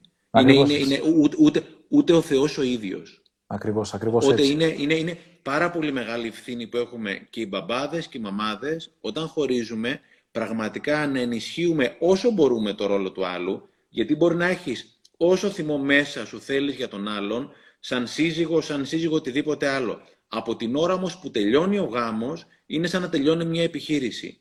Όταν ουσιαστικά τα χρέη της επιχείρησης που έκλεισε μεταφέρονται στην καινούρια επιχείρηση, θα πτωχεύσει και η καινούρια επιχείρηση. Άρα ουσιαστικά κλείνουμε τα λογαριασμούς σαν σύζυγοι, περάσαμε καλά, δεν περάσαμε, για κάποιο λόγο δεν δούλεψε, αλλά από εκεί και πέρα, από τη στιγμή που υπάρχουν παιδιά, θα πρέπει να είναι πραγματικά τάμπουλα ράζα. Δηλαδή, να χαίρομαι εγώ που σαν μπαμπάς βλέπω τα παιδιά τους να χαίρονται πάρα πολύ με τη μαμά τους, και οι δικές μου περνάνε πάρα πολύ καλά με τη μαμά τους, αλλά πραγματικά να χαίρεται και η μαμά τους, η κάθε μαμά, όχι απαραίτητα η μαμά των δικών παιδιών, όταν τα παιδιά περνάνε καλά με εμάς και όταν πραγματικά είσαι στην ώρα που πραγματικά το βλέπεις το παιδί τρελαίνεται. Εκείνη τη στιγμή βγάζει συνέστημα και δένεται, ρε παιδί μου, και ξέρεις ότι αυτή η στιγμή θα του μείνει για χρόνια, μπορεί για την υπόλοιπη ζωή. Είναι αμαρτία να την κόψεις αυτή τη στιγμή. Έτσι, δηλαδή έτσι, η δουλειά η δική μας είναι όταν περνάει καλά με τον μπαμπά ή τη μαμά, να ενισχύουμε την εξαίρεση. Ναι, μωρό μου, μείνε με τη μαμά, μείνε με τον μπαμπά, μείνετε και πέντε μέρες παραπάνω. Είναι ασύλληπτο το καλό που κάνουμε στα παιδιά μας. Δεν συνειδητοποιούμε πόσο καλό κάνουμε τα παιδιά μας και επειδή παρακολουθώ και εγώ θεραπεία και και και, ξέρω πάρα πολλές περιπτώσεις παιδιών που είναι 30-40 χρονών οι οποίοι έχουν ασύλληπτο θυμό με γονείς στο παρελθόν, οι οποίοι ουσιαστικά έκαναν bullying στα γιατί πολλές φορές αναρωτιόμαστε ποιος κάνει bullying στα παιδιά μας. Τις περισσότερες φορές το bullying και βάζω και τον εαυτό μου μέσα συχνά το κάνουμε εμείς σαν γονείς άθελά μας ή κάποιες φορές εθελημένα. Όταν περνάει καλά με τη μαμά του πρέπει να χαίρεται ο μπαμπάς. Όταν περνάει καλά με τον μπαμπά του πρέπει να χαίρεται η μαμά. Και να χέσουμε τις 3 και τις 5 ώρες τα παιδιά μας είναι πολύ σημαντικά. Δεν κάνουμε μια επιχείρηση, μια συμφωνία συγχώνευση επιχειρήσεων. Εδώ πέρα μιλάμε για ψυχές. Και σαφώς πρέπει να υπάρχει ένα πρόγραμμα, ένας μπούσουλας, ok μαζί. Αλλά όταν κάποια στιγμή το παιδί σου πει ότι θέλω να μείνω με τον μπαμπά, άστο το ρημάδι, το ζητάει, δεν το ζητάει κάθε μέρα. Είναι πολύ σημαντικό για το παιδί σου αυτό το πράγμα. Και από την άλλη πλευρά ανάποδα. Έχουμε τεράστια ευθύνη σαν γονείς και καμιά φορά ακόμα και εμείς, Κώστα, και εγώ πολλές φορές το λέω τα παιδιά μας, δεν είναι δικά μας τα παιδιά. Το έλεγε ο Γκυμπράν, δεν είναι δικά σου τα παιδιά σου. Τα παιδιά σου δεν είναι δικά σου, είναι δικά τους και μόνο. Είναι αυτόνομες ψυχές και έχουμε πραγματικά υποχρέωση να τα βοηθήσουμε να μεγαλώσουν αυτόνομα με τις δικές τους ρίζες, χωρίς να χρειάζονται υπερβολικά τον ένα ή τον άλλον και να μην στερούμε αθελά μας ή θελημένα ο ένας το ρόλο του άλλου γονιού. Πρέπει πραγματικά να χαίρομαι σαν μπαμπάς, το ξαναλέω εκατοστή φορά, όταν τα παιδιά περνάνε καλά με τη μαμά τους και η μαμά τους να χαίρεται όταν περνάνε καλά με τον μπαμπά τους. Αυτή είναι η σωστή γονεϊκότητα. Συμφωνούμε απόλυτα. Συμφωνούμε απόλυτα. Τα παιδιά έχουν ανάγκη και τους δύο. Τα παιδιά έχουν ανάγκη και τους δύο. Είναι... Και κάποια στιγμή, κάποια στιγμή είχε πει ο Θοδωράκης, τώρα μου ήρθε. Είχε πει ο Θοδωράκης σε μια από τις μοναδικές συνεντεύξεις που είχε κάνει, είχε πει, πρόσεχε τι είχε πει, είναι αξιέπαινος, είναι αυτός που είναι λιγότερο άδικος από αυτό που του επιτρέπει η θέση του. Mm-hmm. Αξιέπαινος, δεν είπε ότι είναι ο πιο δίκαιος, ναι, ναι, ναι, ναι. αξιέπαινος είναι αυτός ο οποίος ουσιαστικά δεν κάνει κατάχρηση εξουσίας, αλλά το είπε μοναδικά ο Θοδωράκης ο Μίκης, αξιέπαινος είναι αυτός ο οποίος είναι λιγότερο άδικος από αυτό το οποίο του επιτρέπει η θέση του. Οπότε όσοι έχουν το πάνω χέρι, να το πούμε έτσι λαϊκά, είτε μπαμπάδες είτε μαμάδες, ας αποποιηθούμε το πάνω χέρι για το καλό των παιδιών μας. Το μόνο πάνω χέρι είναι τα παιδιά μας. Ήταν, είναι και θα είναι. Και αυτό νομίζω ότι μόνο ένας γονιός που δίνει το πάνω χέρι στα παιδιά του, εξαιρωμένων κάποιων θεμάτων ε, ασφάλειες, ορίων, οτιδήποτε άλλο. Αλλά η ψυχή του παιδιού πρέπει να είναι μπροστά, πολύ πιο μπροστά από τις δικές μας ψυχές. Οι κόντρες, ή αποθυμένα που έχουν μείνει, ή οι πολύματα από προηγούμενους λογαριασμούς.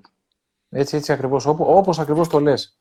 Και ξέρεις, επειδή τώρα ό,τι συζητάμε εξαρτάται από, το, από την καλή μας διάθεση έτσι. Γι' αυτό ερχόμαστε και λέμε ότι από τη στιγμή που η καλή διάθεση δεν υπάρχει και από τη στιγμή που η υπόθεση προσωπικές σχέσεις, διαζύγιο ή οτιδήποτε έχει πολύ, έντονε, πολύ έντονα συναισθήματα Και είναι δεδομένο ότι ένα διαζύγιο αφήνει κάτι στις παιδικές ψυχές. Δηλαδή, ούτως ή άλλως, από μόνο του, από μόνος του ένας χωρισμός αφήνει στα παιδιά τραύματα. Το θέμα είναι να έχουμε την ευαισθησία από μόνοι μας, χωρίς να μας εξα... Θα έπρεπε μάλλον να έχουμε την ευαισθησία από μόνοι μας, χωρίς να μας εξαναγκάζει κανένας, να σκύβουμε πάνω από τα παιδιά μας, να θέλουμε να τα προστατεύσουμε και τα τραύματα που έτσι κι αλλιώς έχουν να τα απαλύνουμε. Εδώ όμως εμείς τι κάνουμε, και εδώ είναι η ευθύνη και της πολιτείας. Δεν, δεν είναι στη λογική όμως, Στέφανο, ότι φταίνε οι άλλοι και δεν φταίμε ποτέ εμείς. Παίρνουμε το πραγματικό δεδομένο ότι αν ήταν αλλιώς τα πράγματα, ε, θα, δεν θα συζητούσαμε σήμερα. Έτσι. Αν ήταν αλλιώς τα πράγματα και μπορούσαμε οι άνθρωποι στην πλειονότητά μας να έχουμε καθαρό μυαλό, καθαρή ματιά και οριμότητα απέναντι στις, όσον αφορά τις ευθύνες μας, τις γονεϊκές, ε, δεν θα συζητούσαμε. Δυστυχώς όμως αυτό δεν είναι ο κανόνας, είναι η εξαίρεση. Γι' αυτόν ακριβώς λοιπόν τον λόγο πρέπει να έρθει ένας σαφής κανόνας. Ένας κανόνας ο οποίος δεν θα περιορίζει την ελευθερία του παιδιού, αλλά θα το απελευθερώσει. Γιατί σήμερα τα παιδιά, όπως πολύ σωστά το λες, μπαίνουν σε όλες αυτές τις διαδικασίες. Ο ένας έχει το πάνω χέρι, ο άλλος διεκδικεί κάτι περισσότερο, μα κάτι λιγότερο, μα το πάνω χέρι δεν πέφτει ποτέ και όλη αυτή η επίδειξη ισχύως ή μη, ή η διεκδίκηση, ή η ζητιανιά. Γιατί ξέρεις, υπάρχουν γονείς που ζητιανεύουν χρόνο. Ζητιανεύουν χρόνο με το παιδί τους. Ή παιδί που ζητιανεύει χρόνο με το γονιό του και το παιδί είναι σε πολύ χειρότερη θέση. Γιατί το παιδί θα ζητιανέψει τον χρόνο του ως προς τον ένα γονέα που δεν τον βλέπει σε καθημερινή βάση και όταν θα γυρίσεις στο σπίτι του θα μεταλλαχθείς σε ένα άλλο παιδάκι για να μην καταλάβει ο άλλος γονιός ότι τρέφει συναισθήματα και είναι δεμένο και θέλει να γνωρίσει τον άλλο του γονιό. Και μιλάμε για παιδιά που να πάρει. Μιλάμε για παιδιά. Αυτό πρέπει να προστατεύσουμε. Περί αυτού πρόκειται. Δηλαδή όταν λέμε δικαίωμα του παιδιού, ειλικρινά σου μιλάω Στέφανε, όταν, όταν λέμε τη λέξη δικαίωμα, είναι γεμάτη. Είναι όλα τα γράμματα γεμάτα. Είναι όλα γεμάτα από χαμόγελο, από ηρεμία, από, από ευτυχία. Έτσι πρέπει να είναι. Αυτό είναι το δικαίωμα του παιδιού. Το δικαίωμα του παιδιού δεν είναι ξερός νομικός όρος. Βρήκαμε κάτι σε ένα κειμενάκι, βρέθηκαν πέντε γραφικοί εκεί πέρα και ένας ας πούμε να μας λέει τι να κάνουμε. Δεν είναι αυτό. Είναι ότι πρέπει να κοιτάξουμε, πρέπει να κοιτάξουμε κατάματα την πραγματικότητα. Και αυτό το οποίο λέμε πολλές φορές και στους πολιτικούς που μιλάμε, γιατί ξέρεις, αρχίζουν κάτι ιδέες τύπου μήπως και το υπάρχον νόμος θα μπορούσε να κάτι να αλλάξουμε, κάτι αυτό. Όχι, θέλει ξερίζωμα. Γιατί θέλει ξερίζωμα η λογική, θέλει ξερίζωμα η στάση απέναντι στα πράγματα. Σήμερα κανένας δεν ενδιαφέρεται για το παιδί. Έχουμε δικαστικές αποφάσεις οι οποίες είναι copy-paste. Κάνεις εσύ μια αίτηση ασφαλιστικών μέτρων και βλέπεις, έχεις ένα παιδί και βλέπεις στο, στο αιτιολογικό ότι έχεις τρία γιατί έχει ξεμείνει από την προηγούμενη απόφαση. Αν, αν λειτουργούσε με κάποιο τρόπο, αλλά δεν αδικό και τελείως τα δικαστήρια, γιατί δεν έχουν τα εργαλεία. Πρέπει λοιπόν να τους δώσεις το εργαλείο. Πρέπει λοιπόν να τους δώσεις ένα νόμο, ένα πλαίσιο, το οποίο θα είναι σαφές και το οποίο θα λέει πως αυτό το οποίο λέγεται συνεπιμέλεια, αυτό το οποίο λέγεται ίσως χρόνος και εναλλασσόμενη κατοικία, είναι το βέλτιστο συμφέρον του παιδιού. Εκ του νόμου δηλαδή πρέπει να υπάρχει το τεκμήριο ότι αυτό το οποίο λέγεται ε, ισομερής ε, άσκηση της γονικής ευθύνης και της γονικής μέρημνας είναι πάνω από όλα δικαίωμα του παιδιού. Αυτό είναι και το συμφέρον φινάλε, Κώστα, και στο φινάλε πρακτικά αυτό έχει δοκιμαστεί και έχει πετύχει.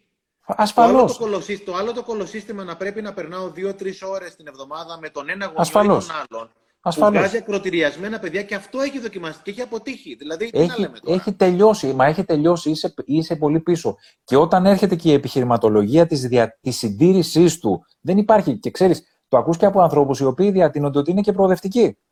Έτσι, δηλαδή, το ακούς από ανθρώπους οι οποίοι μπορεί σε κάποια ζητήματα, στο, στον ευρύτερο διάλογο λέω, έτσι, μπορείς να το ακούσεις από ανθρώπους οι οποίοι μπορεί σε άλλα θέματα να έχουν κάποιες απόψεις μοντέρνες, προοδευτικές, πραγματικά κτλ. Και στο συγκεκριμένο ζήτημα, επειδή υπάρχει το κλισέ, υπάρχει, το, υπάρχει ένα κλισέ, το οποίο όμως, θα ξαναπώ, μας προσβάλλει ως πολιτισμό. Mm. Δηλαδή, είτε θα πηγαίνεις μπροστά, είτε θα πεις βάζω χειρόφρενο και μένω εδώ που είμαι. Όμως εδώ που είμαι δεν μπορώ να μείνω, γιατί από το εδώ εξαρτάται το μέλλον παιδιών. Και πρέπει να προστατεύσουμε τα παιδιά. Ε, Κώστα, να πούμε, επειδή έχει πάει μια μισή ώρα, έχει, έχουμε είμαστε μια μισή ώρα στο live περίπου, να το κλείνουμε σιγά σιγά. Να πούμε επίσης ότι θα κάνουμε άλλο ένα live με μια σύμβουλα ψυχικής υγείας που έχει να δώσει πολύτιμο input για αυτό. Ωραία, πολύ ωραία. Ναι, ναι, ναι. Και εγώ να πω ότι είμαι πολύ ανοιχτός οποιονδήποτε έχει οποιαδήποτε φυσικά αντίθετη άποψη να τον φιλοξενήσουμε και να πούμε, να τα πούμε και από την άλλη πλευρά. Μακάρι, μακάρι. Δεν το συζητάμε, δεν το συζητάμε. Δεν το συζητάμε. Κλείνοντας, μακάρι. να πεις κάτι άλλο; Τίποτα. Θα ήθελα να πω ένα μεγάλο ευχαριστώ σε σένα.